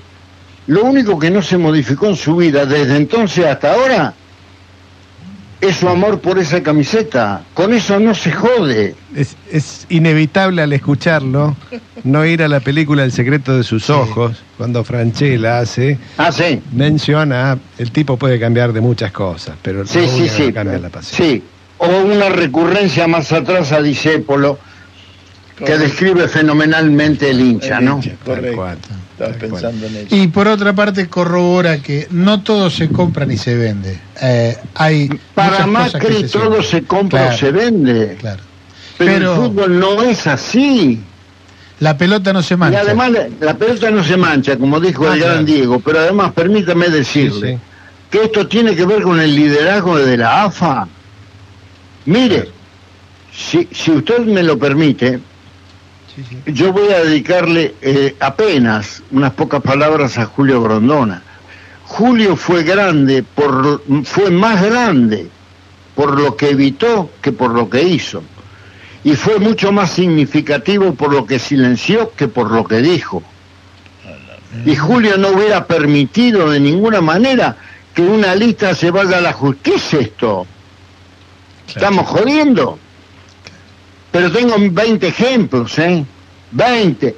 Claro, usted veinte ejemplos. Sí, sí. Eh, bueno, Ernesto, tenemos que dejarlo. La verdad que ha sido una no. conversación eh, profundísima. Desde el emergente, que es el problema de Boca Juniors, a, a todo, en todo lo que derivó, ¿no? ¿Podemos, Así... ¿podemos terminar la, la entrevista con Ernesto Cherquis Bialo haciendo el topollillo? Está, está... ¿Usted lo aceptaría a la distancia? Bueno, lo hacemos, pero mire, yo he recibido una invitación este, para participar de Botellas al Mar este, con una frase muy doliente que me gustaría este, que quedara como una simple mención, porque en la invitación que me han formulado y que yo acepté gustosamente, no lo pude el sábado pasado porque... por problemas este, de, de, de, de controles médicos y salud y todo eso, ¿no? Imagínese, este, eh, algún día en la semana hay que dedicarse a eso, sí, ¿no? Por supuesto, este, lo sabemos, lo, lo, lo sabemos. Bueno, sí, sí. Pero yo ahí, alguien que me invitó, que no, no, no, no lo voy a, no, no, no, no, no tengo por qué mencionar, me dice, puede ser nuestro último programa. Y yo quisiera hacer una exhortación a que esto no ocurra, a que no sea el último programa, que no hay ningún derecho a que sea el último programa. ¿Por qué habría de ser el último programa? No, pero vamos a reforzarlo, va a ser el último programa del ciclo dos mil veintitrés en Radio Nacional, ya veremos dos mil veinticuatro. Eso es otra cosa. Totalmente, totalmente, nos sentimos muy cómodos y muy felices de hacerlo. Así que vamos a tratar de, de continuar, pese a todo. Y, y como esto, como este tema seguramente siga, por ahí lo volvemos a molestar, ¿sí? Bueno, va a ser un placer, porque me va, me va a resultar muy placentero y muy tranquilizador saber que frente a cualquier circunstancia de la nueva vida que se nos avecina a partir de mañana, ustedes, otros colegas, otros amigos que dignifican la vida y la profesión, que son decentes y honestos y laburantes, siguen laburando. Gracias. Hermano. Es lo que sabemos hacer, así que ahí estaremos. ¿Eh? Un abrazo interminable, Ernesto. Un abrazo gigante, que Dios los bendiga, y claro. espero el año que viene poder ser entrevistado por vosotros. Sí, claro. Ah, sí, por supuesto que abrazo sí. Abrazo de gol, dice nuestro operador. Y este y por supuesto que si anda alguna vez por Bahía, péguenos un llamadito, que algo vamos con a Bahía, inventar. Con Bahía estoy en contacto todas las semanas porque uno de mis mejores amigos, bahiense, reside en Roma desde hace muchos años. Arcusi. No, ah. Bruno Pasarelli. Pasarelli. Bruno Pasarelli. Arcusi de Puan. Arcuche es de Puán, donde se fugó el intendente. Ahora, ahora, ahora tenemos en la casa de Arcuche. Ahora, ahora viene un concejal de Puán a continuación. Sí, debe estar, búsquenlo en la casa de Arcuche. Siempre, siempre, este, siempre tengo presente a Puán. ¿Ustedes saben quién era de Puán? Eh, a ver. Sorpréndanos. Un gran periodista. Injustamente, injustamente, Néstor que Ibarra. Ya no nos queda. ¿Eh? Néstor Ibarra. Néstor Ibarra. Néstor Ibarra de Puán. Arcucci lo recibí viniendo de Puán en la redacción del Gráfico. Y este y buscan en la casa de Arcucci, que es muy probable que el prófugo se halle allí. Les mandamos un abrazo, Ernesto, un abrazo, hasta cualquier momento. Muchas chau, gracias. Chau, chau, chau, chau, chau, chau, chau. Bueno, este lujo fue hablar con Ernesto Cherquis Bialo, sin palabras, no agrego más nada. Nos vamos a un cortecito musical, recordando que el siete de diciembre del catorce nacía Alberto Castillo, el cantor de los cien barros porteños. Vamos con Muñeca Brava. Che, madame, que parlas en francés. Ahora te causa risa mi chamuyo de revés. Pero algún día volverás desengañada y sin fe, y entonces seré yo quien te diga, che, muñeca brava, ¿qué haces?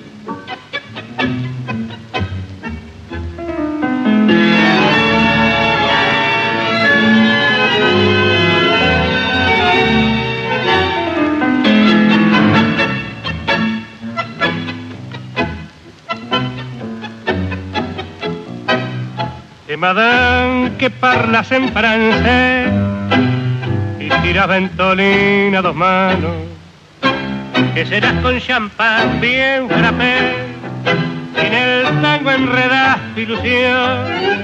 Sos un biscuit de pestaña muy arqueada, muñeca brava bien cotijada. Sos del trianón, del trianón de Villa Crespo, que vampires a juguete de ocasión. Tenés un gamba que te hace gusto y veinte abriles que son diqueros y bien repleto tu monedero pa' patinarlo de norte a sur. Te baten todos muñeca brava porque a los giles María sin grupo. Pa' mí sos siempre la que no supo guardar un cacho de amor de juventud.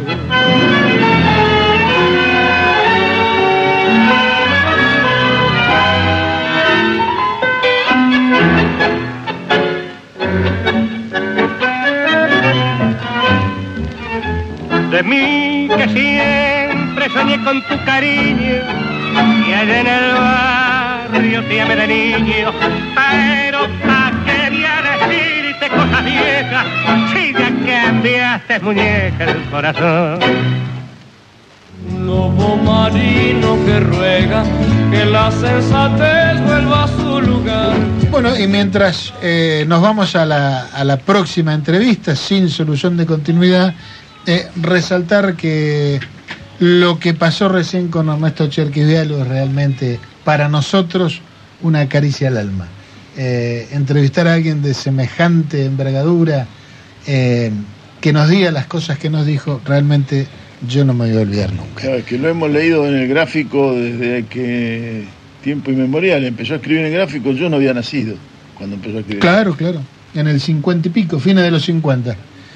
Así que así que ah, vamos a ir a la, a la próxima entrevista, como decía. Y vamos a, a contactarnos con José Luis Amato, él es concejal de Unión por la Patria en el partido de Puan, y hemos recurrido, lo hemos molestado, porque en Puan están pasando cosas muy serias. Así que, antes que nada, los saludamos. José Luis, muchísimo gusto y gracias por atendernos. Le habla Claudio Angelini y tengo aquí a mi lado a Juan Reginato y a Daniel Guèrin. Muy buenos días. Buenos días, ¿cómo le va? Mire, bien, todo bien. Saludos a toda la audiencia y a ustedes, por supuesto. Bueno, muchísimas gracias. Eh, bueno, un poco queremos que nos cuente de primera mano, porque usted está en el territorio, usted forma parte de la comunidad de Puan. ¿Qué es lo que pasa y qué es lo que está sintiendo el pueblo de Puan? Mire, lo que pasa es que este mes nadie ha cobrado los sueldos y bueno, hay gente que tiene sueldos bajos y, y está muy preocupada porque claro, empieza a faltar la comida, empieza... y se está haciendo un gran bochinche porque el intendente saliente, que era del Frente Vecinal, de Juntos por el Cambio, se fue, dijo que estaba enfermo, no pagó los sueldos, pero aparte de eso dejó una traba fundamental para que el nuevo intendente no pudiera usar los descubiertos del Banco Provincia para pagar sueldos. Le dejó como una traba todo eso porque dejó un descubierto, no cumplió con el convenio con el banco y se cayó todo, casi de ahí no se puede sacar. Y bueno, y la única solución sería que la provincia acuda en, en ayuda del municipio para que pueda pagar los sueldos, pero hay varios problemas, no es solamente la parte, porque uno dice, sí, bueno, esta parte financiera, a ver cómo se arregla un número. El problema de fondo, y que lo venían diciendo los concejales del Frente de Todos, de la Unión por la Patria, era que no estaban dando los números, porque cada vez había más empleados en el, en el municipio de Puan, cada vez mayores sueldos, gastos superfluos, y resulta ser que el municipio hoy en día, a decir del nuevo intendente, tiene más gastos que entradas. Entonces, eh, para hacerlo claro y que la gente lo pueda entender más fácil, es como si usted durante los últimos cuatro años estaba gastando, pagando el mínimo de la tarjeta de crédito y ahora tiene que vender el auto para poder saldar. Eso es lo que nos está pasando, para ser más claro y más, más que llegue mejor a la gente lo que, lo que pasa. Y bueno, el problema no es solo eh, financiero, sino es económico. Claro. No es, es un poco insalvable si el, hay que tomar muchas medidas y esto no es cuestión de este mes solo, porque también va a estar el, los sueldos de diciembre, de enero, es decir, va a venir el problema que va, va a continuar el problema, eso, y la y la provincia no va a estar asistiendo con, con ayuda todos los meses, porque es una locura, le pasa la coparticipación en forma perfecta, todo está bien, pero lo que pasa es que ahora estamos en déficit, en déficit que hay más gastos que entradas, entonces en cualquier casa pasaría lo mismo, cualquiera lo puede entender. Entonces eso es un problema porque el, el, el, no solo los sueldos, no, que es lo más, ahora es la prioridad uno, pero acá hay cosas para arreglar a montones. Claro. Claro, me imagino, por supuesto, que lo, los sueldos es lo más urgente y es lo que más este, interesa resolver en el cortísimo plazo. Ahora, la pregunta es, este, ¿qué vino pasando que desencadenó esta situación, esta, esta situación de desbalance en las cuentas públicas? ¿Qué, qué pasó ahí? Mire, lo que yo tengo entendido todo, porque como concejales del Frente de Todos, yo no estaba como concejal en ese momento, ahora asumí ahora, pero claro. El problema es que eh, no se informaba nada, los concejales no sabíamos ni el número de empleados que tenía el municipio, claro. Y ahora sí lo sabemos, eh, claro, y, y, y se fueron poniendo empleados y se fueron aumentando los gastos. Es, ya le digo, eh, aumentamos los gastos en una forma exorbitante y, y no, no, no tuvo la contrapartida en los ingresos. Claro. Entonces claro. Se fue haciendo un déficit que no es financiero solo, es económico el problema. Es decir, claro. La economía de este municipio está quebrada. Entonces, si fuera financiero, capaz que con una A T P lo arreglamos y ya empezamos bien. Pero ya sabemos que hay que disminuir los gastos o aumentar los ingresos, es decir, la producción. Pero eh, eso es más difícil. Acá va a haber que empezar. Y bueno, el nuevo intendente es una tarea media ardua porque eh, disminuir los gastos significa bajar sueldo, bajar cosas, porque o si no, despedir empleados. Pero sería una locura, como viene a la mano con el, a, en, la, en la nacional, como viene a la mano en todos lados, eh, y todo aumenta y decir vamos a despedir gente, sería horrible que así. Hay una encrucijada bastante más grave que solamente lo financiero. Ahora, más allá de esta, de esta situación que usted está, está describiendo, eh, también nosotros sabemos que hay una transferencia de más de ochenta millones de pesos que no tiene un destino muy claro. ¿Qué, qué nos puede decir de eso? Bueno, no, lo que pasó es lo siguiente. Eh, según nos dicen los que quedaron, porque el intendente no habló nunca, eh, en el mes de agosto, el Frente Vecinal, que es el partido en el que manejaba el intendente, le prestó al municipio plata de ellos por ochenta y tres millones de pesos. Yo no, eso no hay ningún comprobante todavía, lo van a tener que poner en claro. Creo que está, ya va a ir a juicio, es a ver qué pasa. Y el intendente ahora últimamente le, le devolvió, justamente cuando le mandaron una T P de la provincia de ciento cuarenta y cinco millones de pesos, le, le sacó los ochenta y tres y se los devolvió al Frente Vecinal. El Frente Vecinal tiene en su cuenta ochenta y tres millones de pesos que le transfirió el intendente. Y por lo que también tengo entendido, porque no vi los papeles, pero no los firmaron los que normalmente firman esas transferencias cuando se hace a privados, porque el, cuando se hace a por fuera, afuera de la municipalidad. Claro. Y lo firmó el intendente personalmente a eso. Pero, pero suena... no, no, de, no, no los demás. Entonces eh, es una discusión bastante importante, porque eso era, el A T P que le mandaron era para cubrir El, el descubierto y poder pagar sueldos, no era para eso. No sé si era el momento, por más que esto esté así a cierto, todo como dicen, no era el momento de sacar esa plata para dársela a un partido político. Es una cosa medio extraña, sí. que, cuyo partido político es el de él, justamente.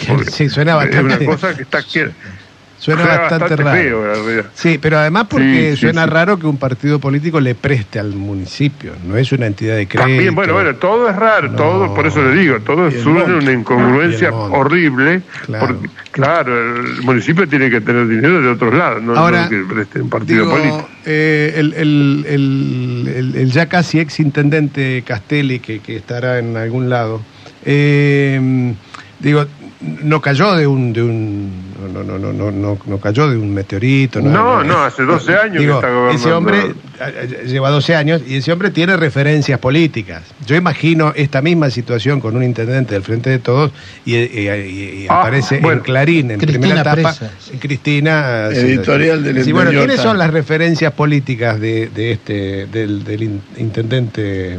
El ex intendente. Bueno, él, él, él, él estuvo con Rodríguez Larreta en las últimas elecciones, porque creo que van cambiando. Sí, Rodríguez Larreta, eh, bueno, to, toda esa rama que perdió las internas encima. Entonces, y, y a nivel regional, el nuevo ¿cómo, intendente cómo que es del mismo partido, a nivel regional, acá en el partido Puan, o no, en, usted me dice, en la sexta, en la sexta, por ejemplo. ¿Qué, qué referencia bueno, tiene Castelli en, en, en la sexta sección electoral? No sé, porque eh, se han cambiado tanto de partido que claro. no, no sé cómo es el, el, la referencia. Un día era un grupo, otro día era otro grupo, uh-huh. y, y todos sabían lo que pasaba, ¿eh? Ninguno dejaba de saber lo que pasaba.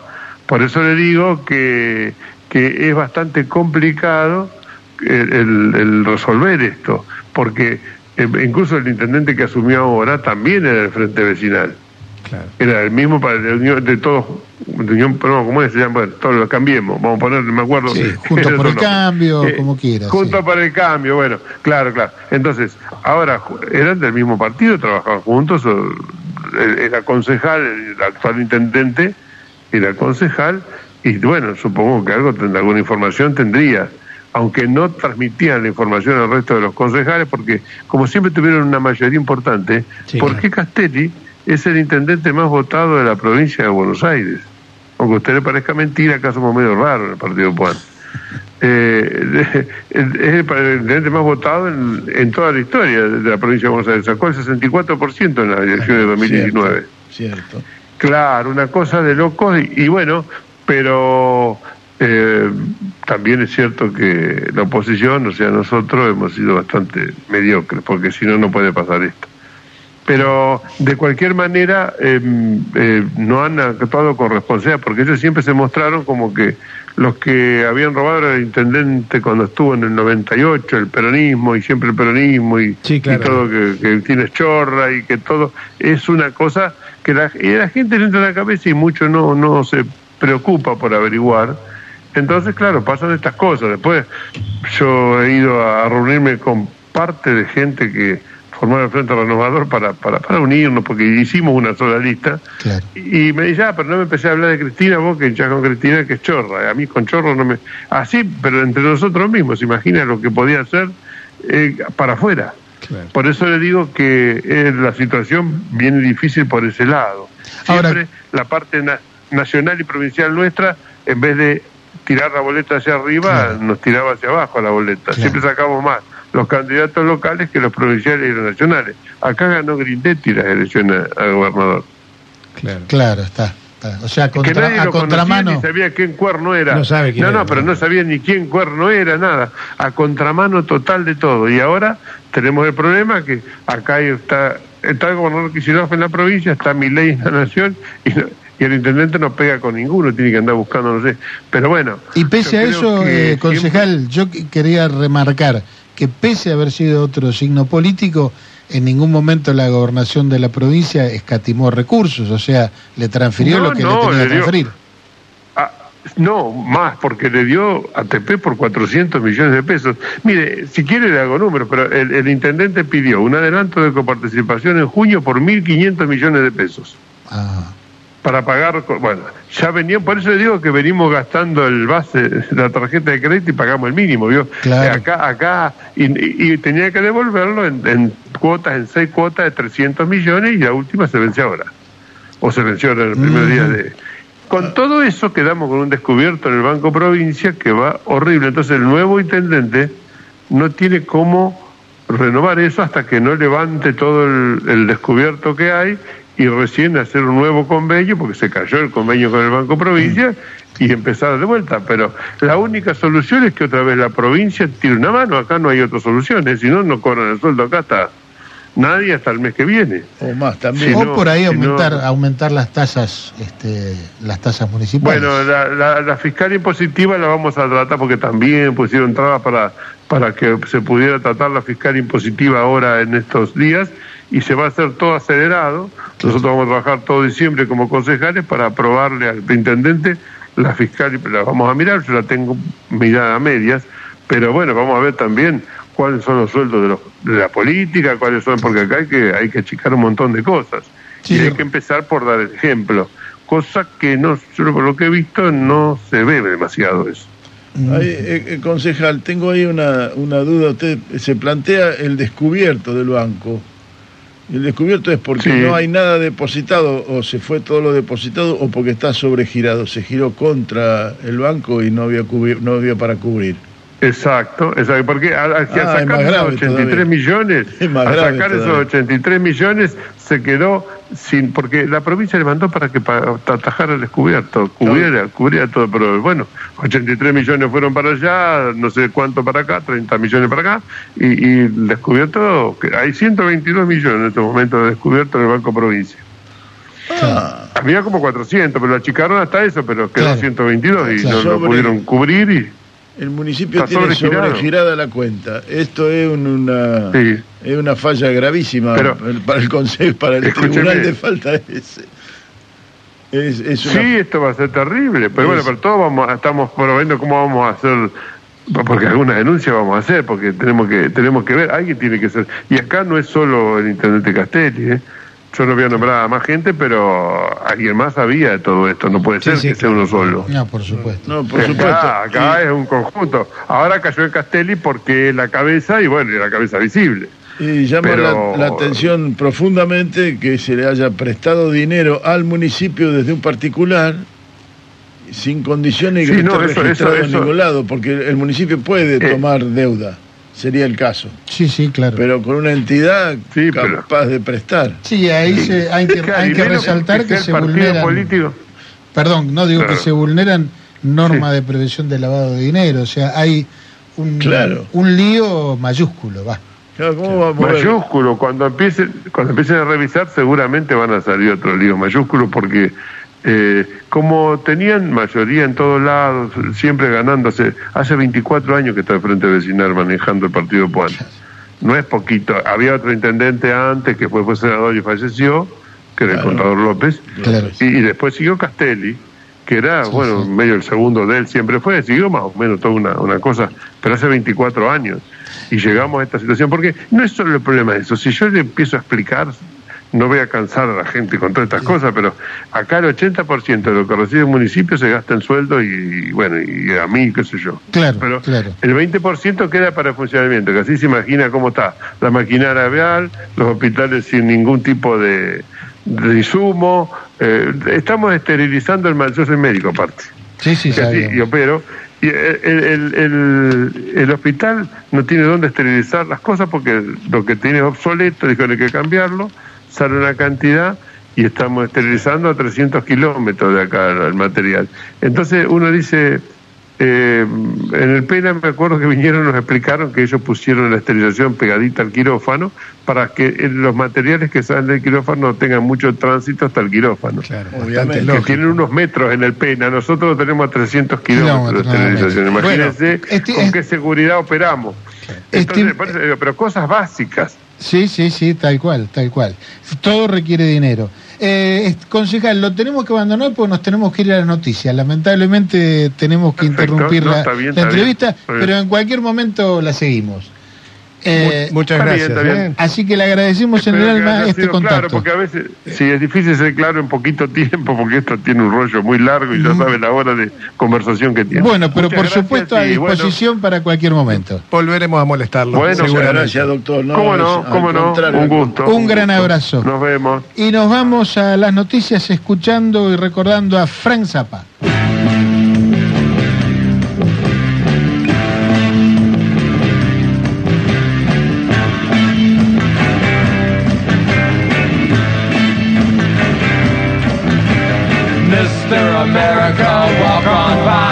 Your schools that do not teach, Mister America, walk on by the minds that won't be reached.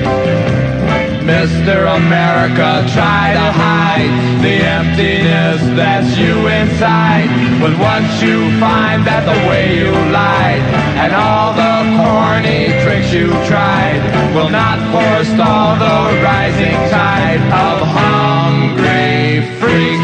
Daddy, they won't go for no more great Midwestern hardware store philosophy that turns away from those who aren't afraid to say what's on their minds. The left behinds of the great society.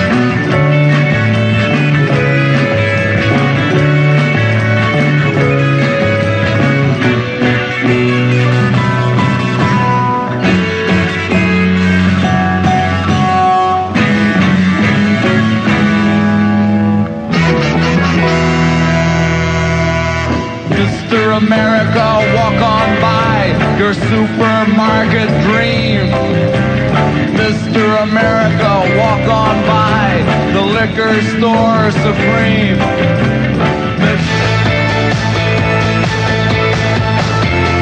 Tránsito.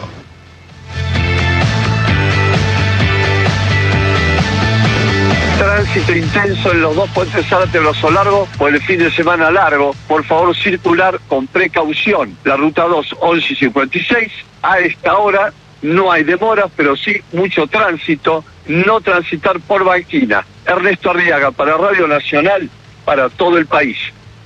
Datos del tiempo. En Rawson, provincia de Chubut, dieciocho grados y medio la actual temperatura, cuarenta y dos el porcentaje de humedad, cielo algo nublado. En Buenos Aires, veintidós grados ocho décimas la temperatura, humedad sesenta y uno por ciento, cielo ligeramente nublado. Informó Radio Nacional en todo el país. Pasó otra hora en la Argentina. Seguís con la radio pública. Nacional. A toda hora. Es radio, es Radio Nacional. Radio Nacional Bahía Blanca, A M quinientos sesenta. La radio pública. Somos todo. Tu verdad, tu identidad está en el diario. Radio Nacional. Lobo marino que ruega que la sensatez vuelva a su lugar, que en vez de matarnos nos cuiden más. Voy tirando botellas al mar como heridas abiertas. Voy tirando botellas al mar esperando una respuesta. Bueno, y aquí retornamos después de las noticias. Le damos la bienvenida a Ariel Laer, que se ha puesto a cargo del timón de este buque que es Radio Nacional Bahía Blanca y que esperemos que siga navegando por cien años más por lo menos. Eh, bueno, recién estábamos escuchando al concejal, al concejal Amato eh, contándonos un poco la situación del partido de Puan, que en función de lo que dijo veo que es mucho más grave aún de lo que está en la superficie, porque nos este, describió un problema no solo financiero, sino un problema económico. Ahora, más allá de eso, yo lo que digo es, ¿qué investigación se perdió Jorge Lanata? ¿No? eh, Malnati. Claro. No, esos tipos que les gustan. Pero es notable el silencio que hay en los medios de nuestra región, federales. Es, y, eh, y acá vale, vale, vale, me parece, a esto darle un, un marco claro, ¿no? Yo, el, el, el show de la, de la política este, expuesta en sus partes más horribles, como es la, la corrupción, y, y solo hacer eje en eso, me parece que, que, es, eh, que es una de las razones por las cuales se, se pierde confianza en la democracia, en el sistema, en las instituciones. Y entonces quienes hacen eso, que, que algunos llaman carancheo, que algunos llaman amarillismo, qué sé yo, se pone el foco en, en, los, en los aspectos más, más, este, más feos del, de la cosa, o en aquellos que son condenables, claramente, ¿no? Es decir, che, lo mencionábamos antes, decir, bueno, un intendente arriba de un yate en el medio de... es condenable, punto. ¿Es eso la política? No, no es eso la política. Eh, cuando nosotros hablamos del intendente de Puan, Eh, que se acaba de, de... nadie sabe dónde está y deja un municipio quebrado y sin guita y sin posibilidades de pagar los sueldos, uno tiene que señalarlo. Son todos los radicales de la región eh, como Facundo Castelli. No, definitivamente no, pero hace falta señalarlo, circunscribirlo a quienes hacen esa cuestión y sobre todo decirle a quienes son sus responsables políticos también que dejen de esconderse, que dejen de hacer este, la, del, la del ñandú, que aparezcan, que den la cara, porque ahora resulta que Castelli no tiene, no, no, no, a Castelli no lo conoce nadie. Bueno, este, Gerardo Morales estuvo con Juan Pedro Tunesi, con el intendente Castelli, el seis de febrero del veinte veintitrés, firmando un convenio del municipio de Puan con el gobierno de la provincia de Jujuy. Digo, me parece que con la misma, con la misma, con el mismo énfasis, este, deberían hacerse cargo de esto, ¿no es cierto? Bien, y te interrumpo por dos cuestiones. La primera es despedir oficialmente al aire a nuestro operador de todos los sábados, Daniel Erger. Daniel, hasta cualquier momento. Muchas hasta gracias. Cada momento. Muchas, eh, muchas gracias. Eh, y bueno, y, el, ¿Eh? y la segunda cuestión es darle la bienvenida, tal como habíamos anunciado, al diputado provincial Alejandro Dichiara. Muchísimo gusto, Alejandro. Claudio Angelini, quien te habla, Juan Reginato y Daniel Guèrin, te saludamos desde Bahía. ¿Cómo les va, Claudio, Juan, Daniel, a toda la audiencia, al operador que se va? Eh, muy buenos sí, muy buenos días para, en realidad muy los, para todos. Los que nos ¿Eh? vamos somos nosotros, en realidad. Y el operador se queda, y Dios quiere que se quede por mucho tiempo.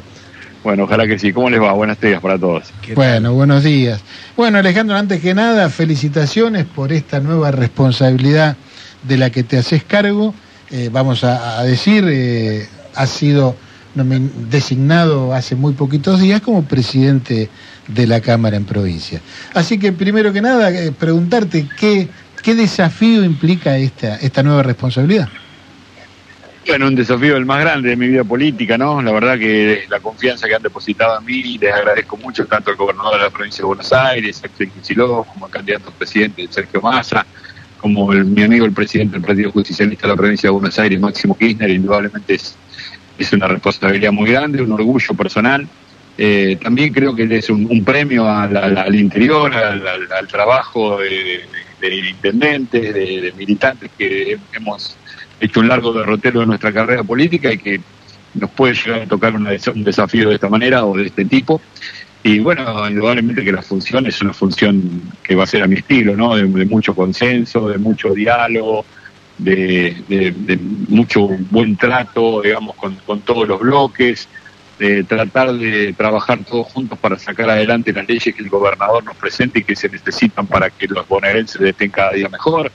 Eh, pero en un, en un en un modo, de alguna forma, en donde haya entre todos los bloques diálogo, respeto. Eh, me parece que es un momento de tratar de, de sacar la famosa grieta del medio, de volver a tratar de tener diálogo, de tener consensos. Eh, esa es un poco la, la función de articulador que me va a tocar hacer, eh, y espero estar a la altura de las circunstancias para poder llevarla adelante. Alejandro, Juan Reginato te saluda. ¿Cómo estás? ¿Cómo te va, Juan? ¿Cómo Bien. Estás? Sabemos que estás recibiendo al, al primer turista. ¿Estás en esa actividad? Sí, sí, vengo acá. Bueno, me, me invitó obviamente Marco y, y Hernán. Eh, lo hacemos siempre desde la época de que era concejal, secretario de turismo. Es una cuestión de cábala prácticamente. Claro. Y también es una forma de, de alguna forma de... de De, de tener un mensaje esperanzador de lo que va a ser la, la, la temporada, ¿no? Es el comienzo, el puntapié inicial de lo que puede ser nuestra temporada y la esperanza puesta en ella de, de todo el pueblo de Montehermoso. Así que es una alegría estar compartiendo este acto con, con todos. Bien, y eh, mañana está la asunción del nuevo presidente en nuestro país. Sabemos que los primeros indicios marcan un escenario de, de restricción, un escenario de, de incertidumbre en general, y sabemos que la provincia de Buenos Aires es eh, uno de los uno de los lugares donde alguna de las cosas que se han mencionado, sobre todo las vinculadas con coparticipación, puede ser la más afectada. Eh, entiendo que la, la legislatura pasa a ser el, el, el escenario de, de debate de, de las fuerzas que, que lo componen. Y ¿cómo ves vos el, el panorama dentro de la legislatura tal como quedó? ¿Que quedó conformada con cuántos bloques finalmente? No está terminado todavía porque no se pusieron las ah. autoridades de bloque, pero bueno, hay, hay del oficialismo de alguna manera hay, hay dos bloques, el, la Libertad Avanza, eh, el, el radicalismo pro-gen de alguna manera tiene creo que cuatro bloques. Eh, está bastante diseminada, algunos monobloques también. Uh-huh. eh, el único bloque una, de alguna manera que hay es, es el nuestro, eh, que es un solo bloque, pero después eh, hay, hay varios. Y bueno, va a ser un trabajo articulado, de, como te decía, ¿no? Que tiene que haber diálogo, respeto, y seguramente vamos a poder llevar las cosas adelante. Nosotros eh, estamos en una, en una postura de alguna manera de acompañamiento. O sea, yo creo que la... la que terminó la, la elección, que la gente eligió mayoritariamente de alguna manera a, a un partido a través de un líder que es Javier Milei y, y su partido de Libertad Avanza, y que puso a Unión por la Patria o el peronismo eh, en oposición. Nosotros tenemos que ser muy respetuosos de la decisión del electorado que, que tiene una esperanza puesta en este gobierno, y acompañar desde el rol que nos toca, siendo una oposición eh, constructiva, que defienda los derechos conseguidos hasta ahora, pero que también acompañe las políticas que entendemos pueden ser beneficiosas para la población, para que trate este gobierno de sacar a la Argentina adelante. Después, a partir de ahí, o en el día de mañana, una vez que esté puesto eh, el presidente en funciones, eh, es, es él y su partido político el que tiene que estar a la altura de las circunstancias para cumplir con las expectativas que la gente ha puesto en ellos. Nosotros tenemos un rol de acompañamiento como oposición y vamos a tratar de hacerlo con la mayor responsabilidad posible. El, el clima de, de beligerancia que abunda en, en, en Twitter, en las redes y demás, ¿se traslada al, al ámbito legislativo? No, hasta ahora te digo que no. Yo tengo una, una excelente relación. Estuve charlando con, con los presidentes de los bloques, tanto los dos bloques de Libertad Avanza como los cuatro bloques prácticamente de, de, del, del PRO y de la Unión Cívica Radical y el G E N.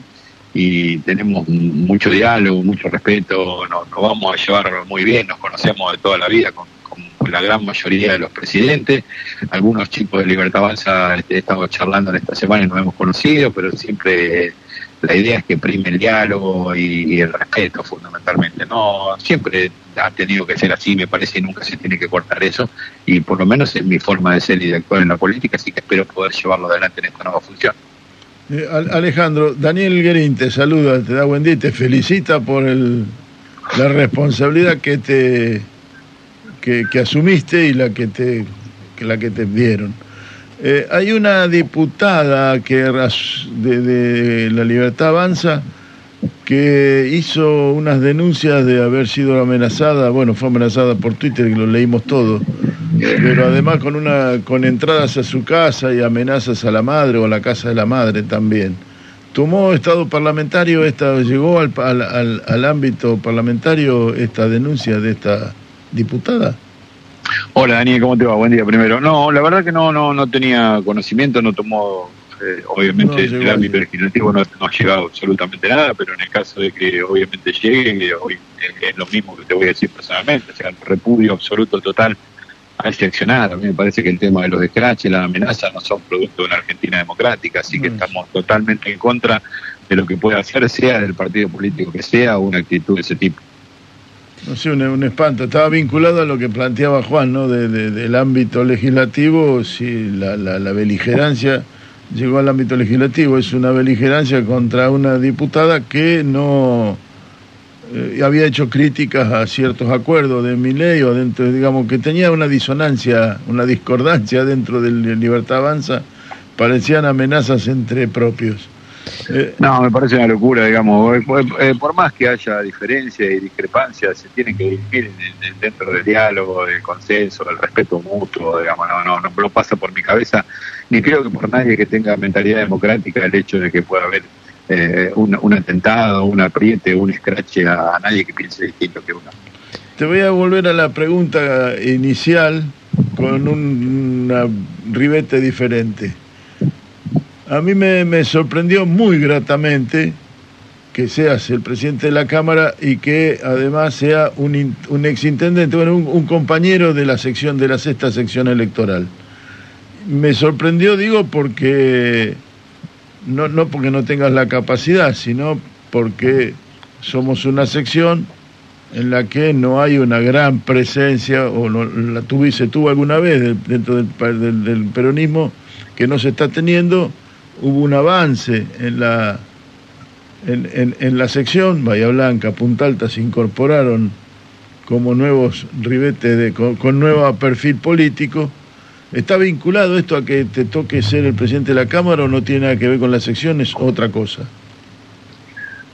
Eh, bueno, yo creo que, digamos, de alguna manera quienes me apoyaron eh, seguramente podrán decir cuál es el motivo por el cual confiaron en mí. No, no me queda bien a mí decirlo.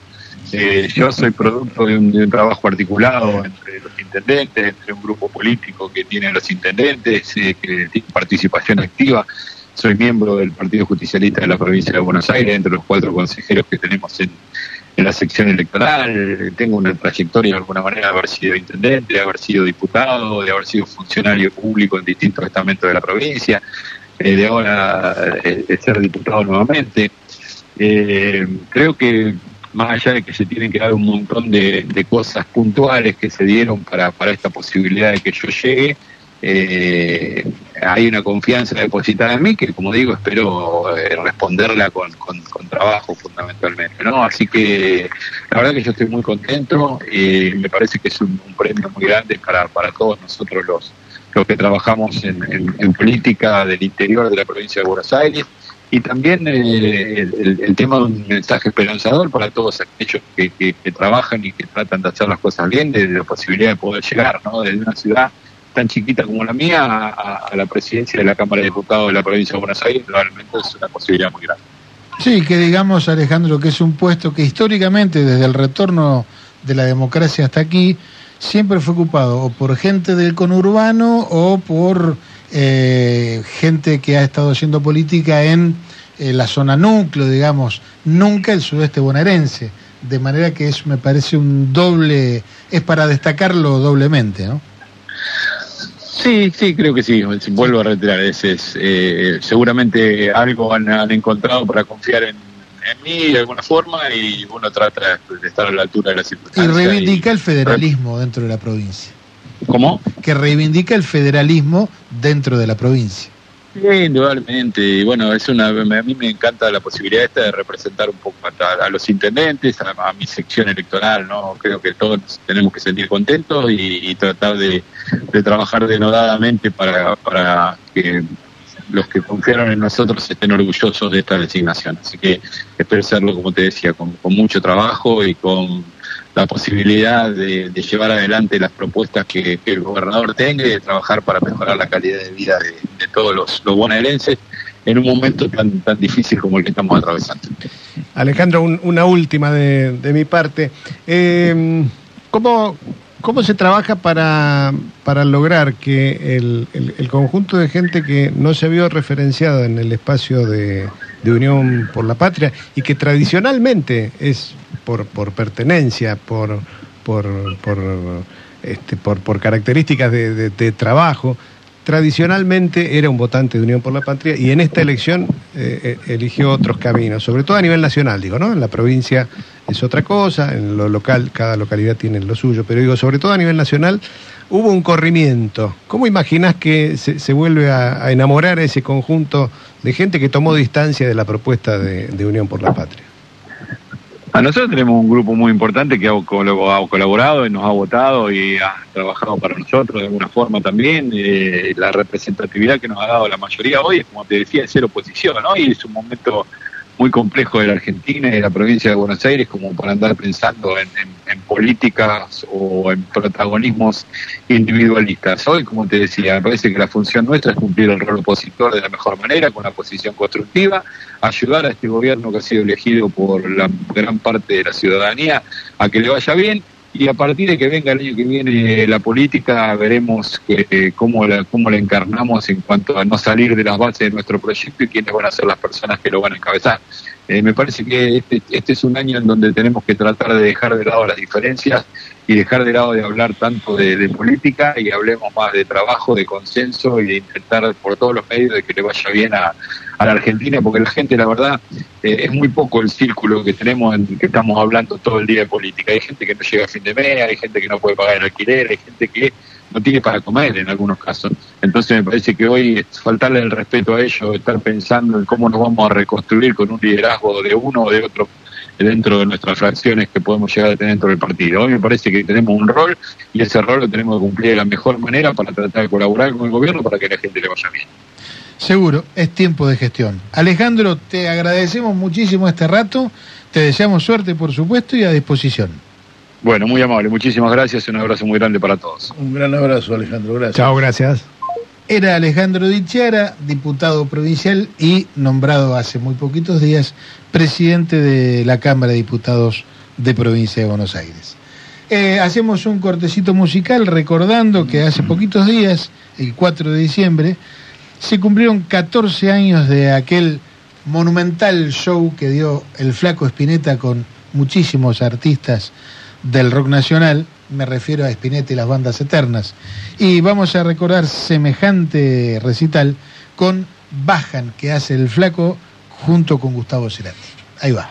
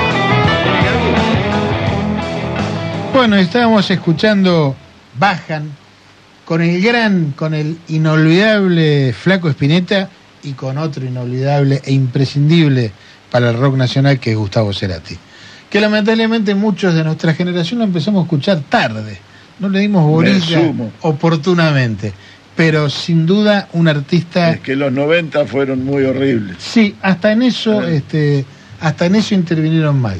No le pregunto a Juan porque me imagino que... Las dos guitarras, en el final de este tema... Ya, ya voy dos, a llegar. Las dos guitarras... Ah, son maravillosas. Sí, maravillosas. Son maravillosas. Yo me cuento una anécdota personal. A ver. De cosas que uno no hace porque se equivoca. Yo no fui a este recital, estaba, estaba en Buenos Aires, estaba trabajando en Buenos Aires, y no fui a este recital porque a la mañana siguiente tenía un trabajo de, re, de, de representante, tenía que ir a seis a esperar unos tipos y llevarlo a no sé dónde. Y dije, no, voy a estar dormido. Voy a... Entonces no fui a este recital, no. por eso do, por, por tres tipos que vinieron, que ni me acuerdo quiénes eran, no sé de qué hablé con ellos, no sé dónde los llevé, y que ni me acuerdo ni me interesa quién eran, y no fui a este recital. Eh, no hagan eso. Conclusión, nunca hay que dejar nada por trabajo. No, no, de no, ninguna manera. No, de ninguna manera. No, no. Tendría que haber ido al recital y tendría que haber hecho un zombie a esperar a estos chabones que tendría el mismo recuerdo de ellos que hoy tengo. Ninguno. Bueno, de pronto, el, el gran filósofo argentino, Oscar Ringo Bonavena, decía que la experiencia es un peine que te da la vida cuando ya estás pelado, ¿no? Y claro, ahora, con más de sesenta, uno mira para atrás y ve que hay cosas que no hizo, que debería haber hecho, y viceversa. El consejo para las nuevas generaciones es, che, piénsenlo bien, piénsenlo bien. No se pierdan de cosas que después se van a repetir. Que después no se repiten. Y, y no se repiten. Son, las cosas van y no, no vuelven. No sabía que el flaco estaba enfermo de, gravemente, obviamente, claro. Pero no sí, haber ido a las bandas eternas es algo que... En particular yo creo que... No me perdono. Las bandas eternas fue en el dos mil nueve, fines de dos mil nueve, el flaco falleció en el dos mil once, eh, pero yo creo que de alguna manera, no sé si consciente o inconscientemente, fue su despedida este, de, de la música y, de, y del público, ¿no? De, de ese ambiente tan, ah, tan particular. Ver, ver a Pescado Rabioso juntos nuevamente, sin claro. Papo... Era... Claro. Son, son cosas... Y lo cual corrobora que, como dice Enrique Pinti, como decía Enrique Pinti, pasan los gobiernos, pasan, pasa la economía, pasa todo, pero quedan los artistas. No, no solo eso, sino que cuando pasan cosas o acontecen cosas, buscamos y encontramos poesías de aquellos tiempos que reflejan claramente lo que hoy está ocurriendo. Y que lo digas. Con, sí. con Charlie y con, con Charlie y particularmente con Cerú Llorones es eh, eh, de una vigencia extraordinaria. O no sé, o, o el Indio Solari y su poesía. Hay una vigencia y, y el, bueno, el flaco ya es más complejo porque era más personal. La, la, era intimista la, la, el, el, el, en su composición. La poesía sí, del sí, flaco sí, sí. es intimista. Se te mete en tu vida de una manera diferente a lo, lo, al, al, a lo social, como es, no sé, como Los Redondos, como, es diferente. Pero tienen esa... Mi viejo me decía, siempre hay un tango para, un tango para cada situación claro. de, de tu vida. Me de. Y es cierto, pero también hay un rock nacional para cada situación de nuestra vida. Porque no es propio del solo exclusivo del tango, es... la sensibilidad del poeta, la habilidad del poeta de poder transmitir eso. Sí, y me parece que en definitiva, y trayéndolo ahora a la mesa, a la cotidianidad, es, el consejo es no dejarse avasallar por la porquería, por la realidad, por toda la mugre que se nos presenta todo el tiempo, y volver a la poesía, volver a los afectos, volver a la música, ¿no? Recién lo escuchaba Daniel, que su padre, don, don Héctor, le decía que siempre había un, un tango que iba a explicar cualquier circunstancia en la vida. Y yo decía, ¿cuándo fue que cambiamos eso? Porque hay un capítulo de Los Simpson que te describe cualquier circunstancia en la vida. Así, bueno, me, me parece que... Me la es muy simbólico. Sí, ¿eh? Me parece que... que ¿sí?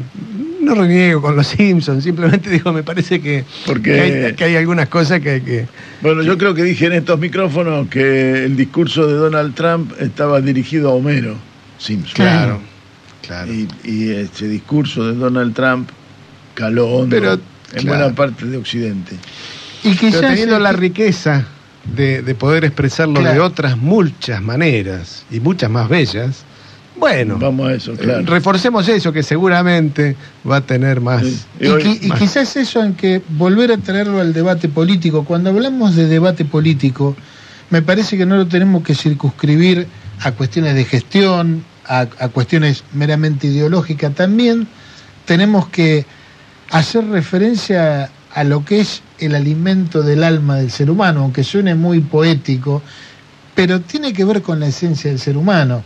Eh, Claro. Contrariamente a lo que se nos propone con toda esta nueva modernidad, ¿no? Con el posmodernismo, como lo llaman algunos, este, y mirá, todas las verdades son relativas, cada uno tiene su verdad. Yo digo, mis amigos, no, hay algunas verdades que son absolutas. El amor, la solidaridad, la patria, eso es absoluto. Entonces, dejémonos de jorobar con, con el relativismo. Eh, y entre Homero Simpson y Discépolo, me quedo con Discépolo. Ni hablar. Sí. Yo, nosotros entrevistamos este año, fue este año creo, a, este, a Hernán Casciari. Sí, sí, el año pasado. ¿El año pasado fue? Sí, sí. Eh, Hernán Casciari en, en algún momento de la nota decía, al final, al final lo que cuenta es una buena historia. Bueno, acá vale lo mismo. Obviamente. ¿Sí? Si al final del, del día hay un pibe que le pide a su padre, a su abuelo, decir, contame una historia. Bueno, esa sigue siendo la esencia. Que hoy tocamos un poco con, con, en la charla con Cherquis aparece, ¿no? La, la, la esencia atraviesa la vida, atraviesa los sentimientos, atraviesa, atraviesa estos, estas, este conflicto que hoy analizamos con Cherquis Bialo está atravesado por esa discusión. Absolutamente. Absolutamente. Sí. Lo iba a traer a, a, a don Ernesto, lo voy a llamar así a partir de hoy, y es este que él cita a, a Discépolo en el claro, claro. en el hincha. Claro. ¿No? Si nos lo trajo y, lo, y lo, lo trajo y lo desmenuzó de una manera magistral que es la buena historia. Y, y, y hago una, un, una cuestión. No es que haya que volver siempre a Discépolo, es la invitación a los nuevos Discépolos a que lo expresen hoy, con esa belleza, con esa característica. ¿Sí? Claro. No es que lo nuestro no es eh, nostalgia. ¿Sí? No, claro. Lo, lo nuestro es reconocimiento y ojalá que podamos expresarlo distinto, ¿no? Sin ninguna duda. Eh, me gusta, me gusta lo que, es que, el tango no es lo que acabamos de el decir. El tango no es nostalgia, ¿eh? Tiene la nostalgia la música, si querés, porque te lleva a ese lugar, pero la poesía del tango no es nostalgia. Pero la Alguno. lectura del tango y depende, puede ser nostalgiosa. Depende de... Porque nostalgioso es un amor que fracasó, eh, porque... Pero... Claro, yo no, me permito reivindicar a la nostalgia. Este, es indispensable. La pongo en valor, sí señor, es un sentimiento muy humano. Como, eh, como uno más, ¿sí? Claro. Eh, exactamente. Sí. No puede ser el único, porque si no nos quedamos anclados. Eh, Fíjate que en los distintos idiomas, en inglés, feeling tiene una significación que podría asimilarse a nostalgia en nuestro español. Saudade en, en portugués tiene lo mismo. Está ahí, es esencia. Y no es casualidad que el jazz sea lo que es, ni que el bossa nova sea lo que es, ni que el tango es lo que es, porque ahí está. En el idioma en el que hablamos, en el idioma en el que hacemos la poesía, es el idioma en, en que nos decodifica y el que nos construye. Y ahí cuando uno trae este, toda esta concepción al terreno de la política, digo, bueno, señores, esto es el imperialismo. Es cuando y muchos desde, de cuando desde el imperio nos, primero que nada, nos deprimen, hacen que perdamos la autoestima, hacen que muchos compatriotas digan que este es un país de mierda. Eh, hace que muchos políticos, incluso dirigentes políticos, digan que de acá hay que irse. Bueno, ese es el primer gran logro del imperialismo. Después tienen el petróleo, los marines y todo lo demás. Pero primero es generar un pueblo triste y que no se quiere a sí mismo. La invitación es, antes que nada, pongámonos en valor, veamos que somos un gran país y un pueblo y pongámonos a construir. Me parece que por ahí pasa la cosa. Sí, claro que sí. Sí, sí, sí. Y, y esto lo decían algunos de manera magistral, ¿no? Decía Jauretche, decía los pueblos tristes. Bueno, además de Jauretche, lo que nosotros tenemos que lograr es la generación de las nuevas voces que digan con la misma esencia, ¿sí? Porque también allí me parece que, que, que, que a veces le, le, le erramos. Es decir, las, quienes han sido los, los, los que eh, marcaron ese camino, los que nos permitieron visualizar esto que vos estás planteando, Claudio, decir, mirá, nos quieren tristes, ¿sí? Bien, no solo hay que reivindicar a ellos, sino que hay que generar las nuevas condiciones, hay que generar los nuevos actores, las nuevas músicas que nos permitan este, seguir adelante.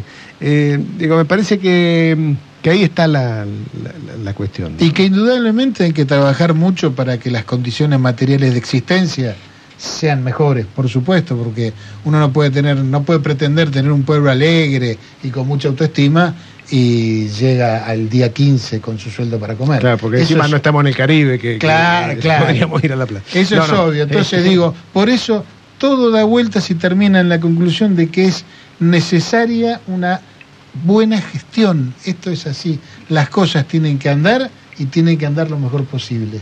Eh, sí. Si no, estamos hablando de otra en, cosa. En la nota con, con Alejandro Dichiara, el, el diputado recientemente electo presidente de la Cámara de Diputados de la provincia, eh, mencionaba eso, ¿no? Es momento de, de, de gestionar. Ahora viene la gestión. La gestión no, no es grandilocuente, la gestión no es... La gestión es que, que el, el, el pibe el, el vaya a clase y la maestra le dé clase. Eso es, eso es la gestión.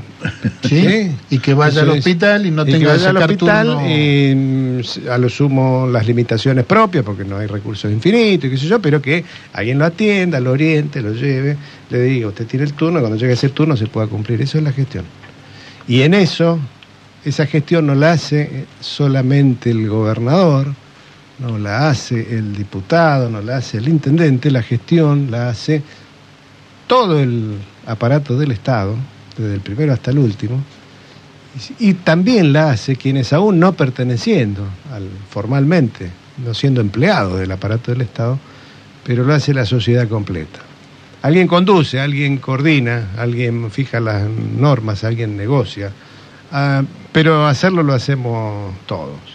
Y, y esa invitación a, a, a la gestión hay que llevarla al plano de lo concreto, hay que llevarlo al plano de lo, de lo material, ¿no? Es decir, nosotros no es tolerable, y ahora vamos a lo, a lo local, no es tolerable la situación de la este, educación en Bahía Blanca, donde pese a que en toda la provincia no hubo paros por el, los gremios, los principales gremios, hayamos tenido catorce, dieciséis, veinte, veinticinco, treinta, depende del docente que haya tocado en suerte, días sin clases.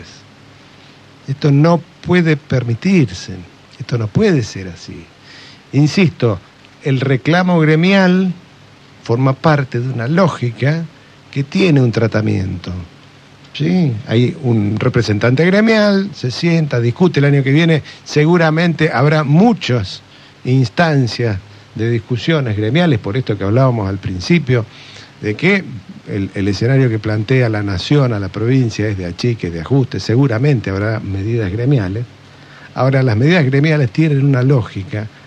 Las medidas parasindicales, que es lo que hemos vivido en Bahía Blanca, no son tolerables. No, si le hace tanto daño a la educación pública a aquellos que quieren privatizarla y, este, y, y volverla elitista, como aquellos que hacen este tipo de cosas. Nosotros, digo, hay que desmenuzar ese conflicto docente y hay que accionar para que ese tipo de acciones no vuelvan a, a, a suceder.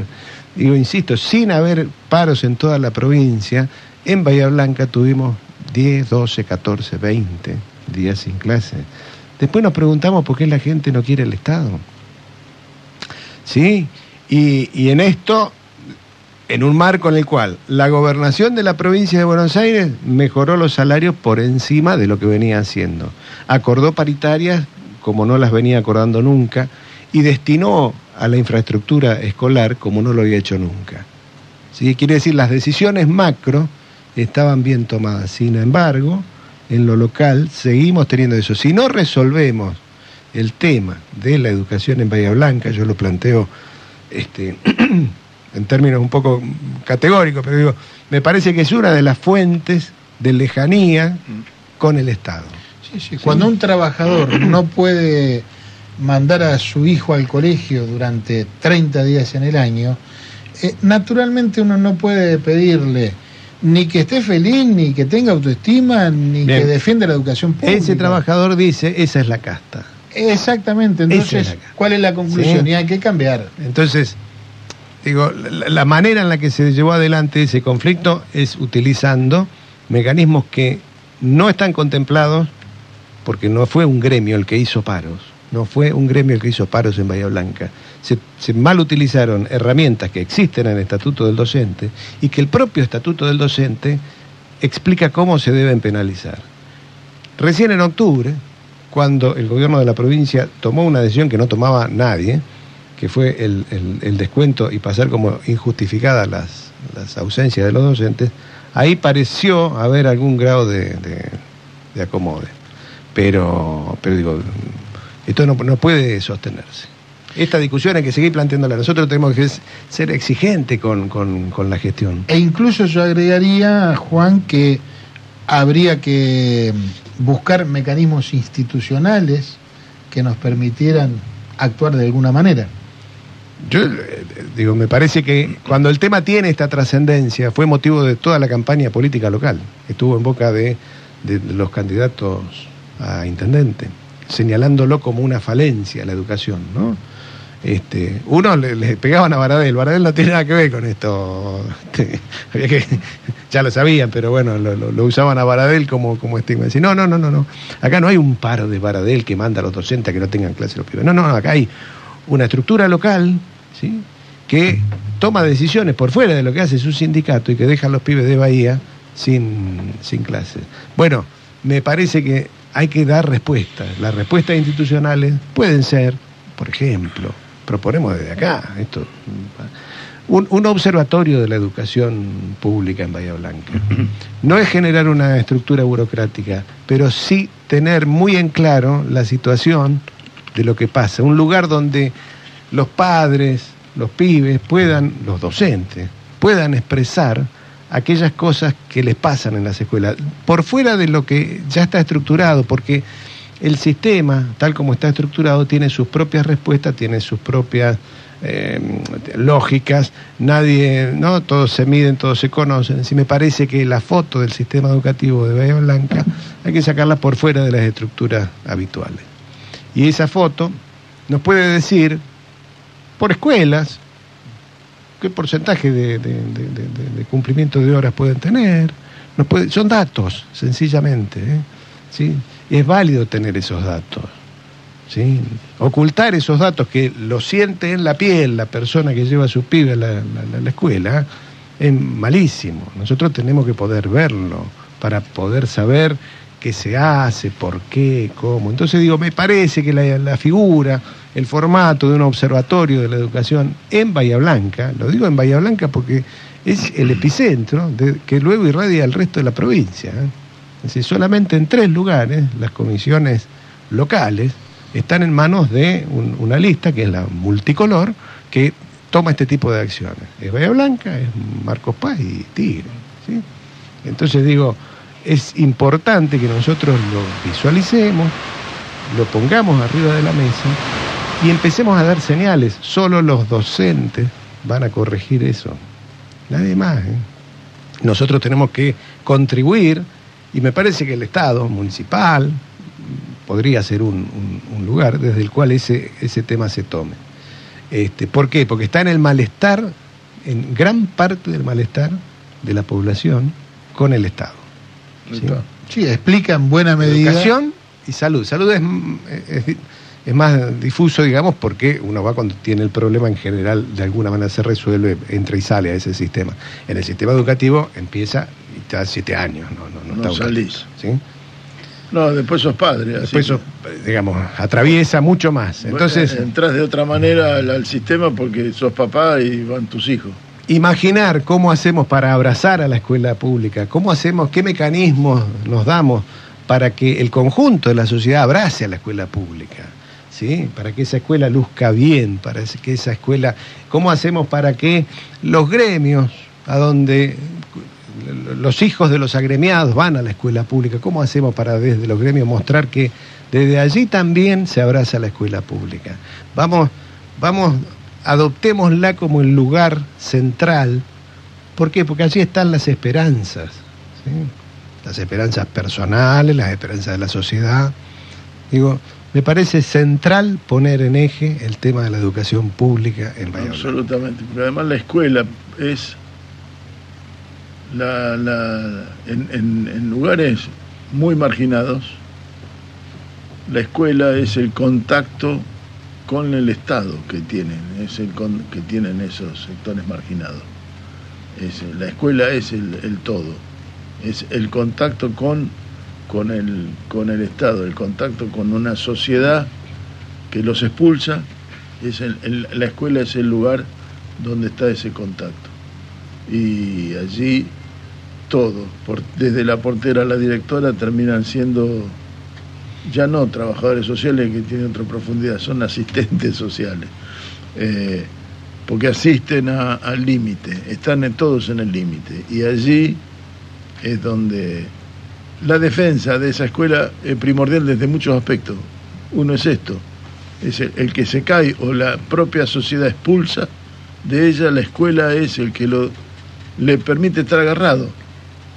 Es el que necesitamos que esté agarrado, no queremos que lo expulse la sociedad.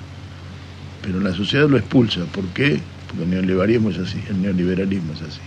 Sí, y más cuando desde diversas posiciones ideológicas, incluyendo al liberalismo, se sostiene que la escuela pública es el factor de igualación social por excelencia, porque de alguna manera pone a todas las personas en una misma línea de partida. Bueno, si asumimos ese discurso, esa posición, con más razón nos damos cuenta que lo que vos estás diciendo respecto a la educación pública es absolutamente auténtico. Eh, entonces, como digamos en línea con lo que venimos diciendo acerca de la gestión, bueno, la gestión de la educación pública se convierte en algo superlativo. Pero paralelamente, si hay una excelente gestión, pero los trabajadores no toman la posta, no toman conciencia de la importancia de lo que están haciendo cotidianamente en ese proceso, entonces estamos en problemas. De ahí se escribe lo que estamos analizando respecto... Pero, lo, lo que decía recién Daniel, ¿no? La escuela pública es el contacto del Estado más cercano que tiene la inmensa mayoría de, los, de nuestros barrios populares. ¿Qué dice quienes van a esas escuelas de la escuela pública? ¿Qué, qué sensación tienen hacia esa escuela? Porque muchas veces la sensación que hay es ver cómo corno hacen para llevar al pibe a la escuela parroquial, porque de esa manera se asegura, exacto, ¿sí? de, de, de tener clases de todo el año. Y el tener clases, ¿sí? lo, lo interpretan como que es lo mínimo indispensable para su propio crecimiento. Y acá hay que discutir muy seriamente con, con, con los docentes, con, con las representaciones de los docentes de Bahía Blanca, por lo menos. Maestro que lucha, enseña. Era una consigna de la Marcha Blanca del año noventa y cuatro. Tenía sentido en el año noventa y cuatro. ¿Sí? Maestro que lucha, enseña. Yo les digo, maestro que trucha un certificado, como hacen con el ciento quince B tres, también está enseñando. ¿Qué cosa está enseñando? Lo peor. Lo peor. Entonces hay que discutirlo con los papeles arriba de la mesa. ¿Sí? Es decir, che, el ciento quince B tres... es un artículo muy bien logrado del Estatuto del Docente que cuida las representaciones gremiales ante congresos de trabajadores, ¿sí? No ante la actividad de la colonia Agustín de Arrieta. No tiene nada que claro. ver, ¿sí? Entonces, eh, vamos, vamos desmenuzando temas, ¿sí? Y... Bien, yo me, me felicito, nos felicito, porque estamos ya llegando al final del programa y lo estamos terminando hablando de educación. Entonces me parece que vamos por la buena senda. Yo los voy a invitar a escuchar un fragmentito de un tema de Lito Nevia, después vamos a volver, nos vamos a despedir, eh, pero elegí este tema porque me parece que de alguna manera resume lo que, lo que sentimos. A ver. Che, madame, que parlas, ¿no?, en francés. Ajá, el catorce, el catorce. Perdón. Ahí estamos. Ahí estamos. Ahora sí.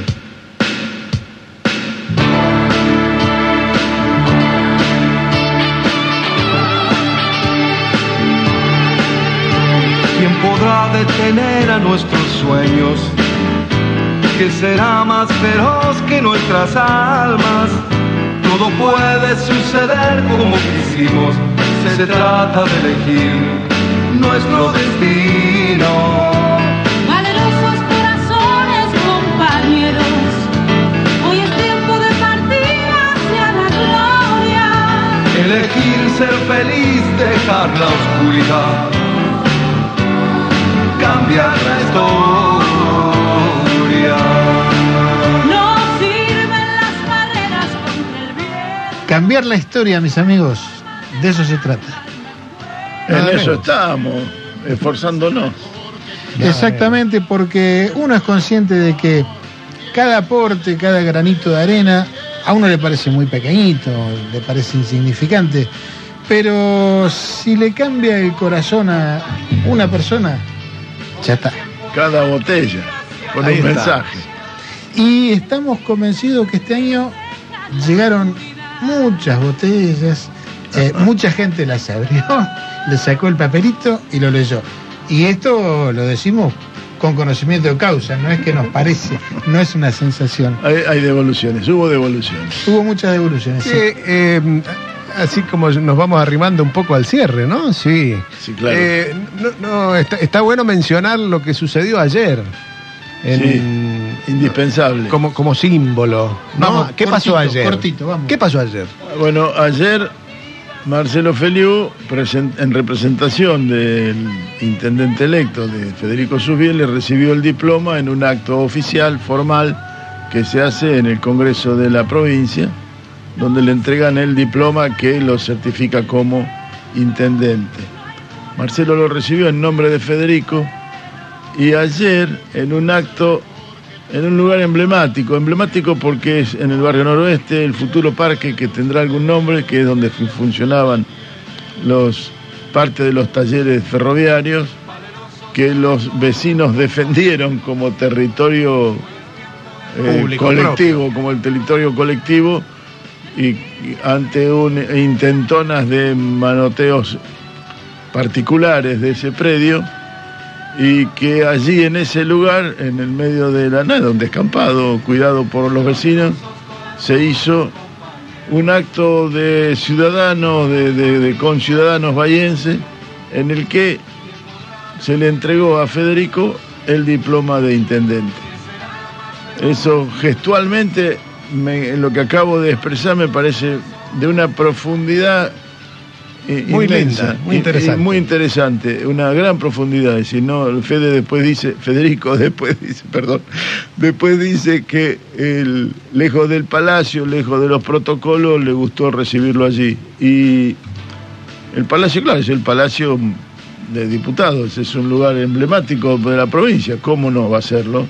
Claro. Pero está alejado de, de, de, de, de nosotros y encima está alejado de Bahía Blanca porque está en La Plata. Y, ent y entonces, simbólicamente, eh, de alguna forma se involucra el pueblo. Exactamente. Que, en definitiva, es lo que se necesita, ¿no? Exactamente. Eh, y con el pueblo involucrado, algunas de las cosas cambiarán para mejor, si Dios quiere. Señores, nos tenemos que ir despidiendo, son la, es la una menos cinco. Eh, yo no quiero dejar de agradecer a Radio Nacional, queridísima Radio Nacional, en la persona de Damiano Sepper, su director, su hasta hoy director, de todos los operadores, espero no olvidarme de ninguno, Daniel Erger, Ariel Laer, Diego Rodríguez, Carlos Apaulaza y Elvita Vitangeli, aunque Vitangeli, hemos compartido poco, pero me bueno. Faltaba uno cuando empecé este nombre. También, también, y, sí, Néstor. y Néstor Rodríguez. Así que eh, nuestra enorme gratitud para todos ellos porque nos han hecho sentir como en casa, como debe ser.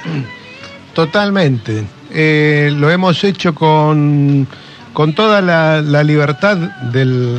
Ahora que la libertad está tan, tan franeleada la palabra, discúlpenme. Es decir, nosotros efectivamente acá no hemos tenido condicionantes. Sabían quiénes éramos, sabían lo que decíamos en general, pero nunca tuvimos condicionantes. Y mmm, agradecer el, el, el espacio, mmm, insistir con que los medios públicos tienen su razón de ser. Son indispensables. ¿Sí? Son indispensables. Nos debe estar escuchando alguien en algún campo, en la región, alguien arriba de un barco, y nosotros no sabemos, porque no tenemos esa devolución. O arriba de un camión. Eh, arriba de un camión en la ruta. Así que eh, es, esa necesidad de comunicación va a seguir estando. Esperamos que, que, que, que la, la razonabilidad prime, ¿sí? Que la sensatez vuelva a su lugar, como dice, como dice el programa, y, y que los medios públicos sean sostenidos, lógicamente con las características que cada gobierno le quiera dar. Eh, de eso no, no, no, no, no está en discusión. Eh, y, y ojalá que nos sigamos encontrando el año que viene, eh, a través de los micrófonos de... Ah, todavía no lo sabemos, pero ya lo vamos a saber. Sí, pero vamos a ¿Eh? decirlo, es muy probable, ¿por qué no decirlo?, que volvamos en la radio, en la F M de la Universidad Tecnológica Nacional, donde tenemos el gusto ya de estar trabajando con ellos en nuestro programa de todos los martes.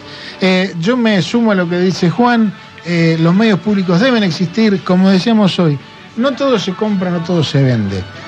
Eh, el alimento para el alma debe estar presente, siempre. Sí, yo voy a contestarle a un periodista de una radio colega que dijo, ni en pedo escuché la Radio Nacional. Sí. Bueno, yo ni en pedo escucho tu radio y nunca lo dije. Jamás lo dije. Pero ni en pedo escucho tu radio, ni leo, ni leo tu página. No lo hago. Pero nunca lo dije, nunca, jamás, jamás lo dije, porque es una ofensa inútil claro, de alguien claro.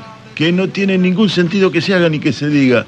Los medios públicos son indispensables porque garantizan democracia, aunque vos ni en pedo nos escuche.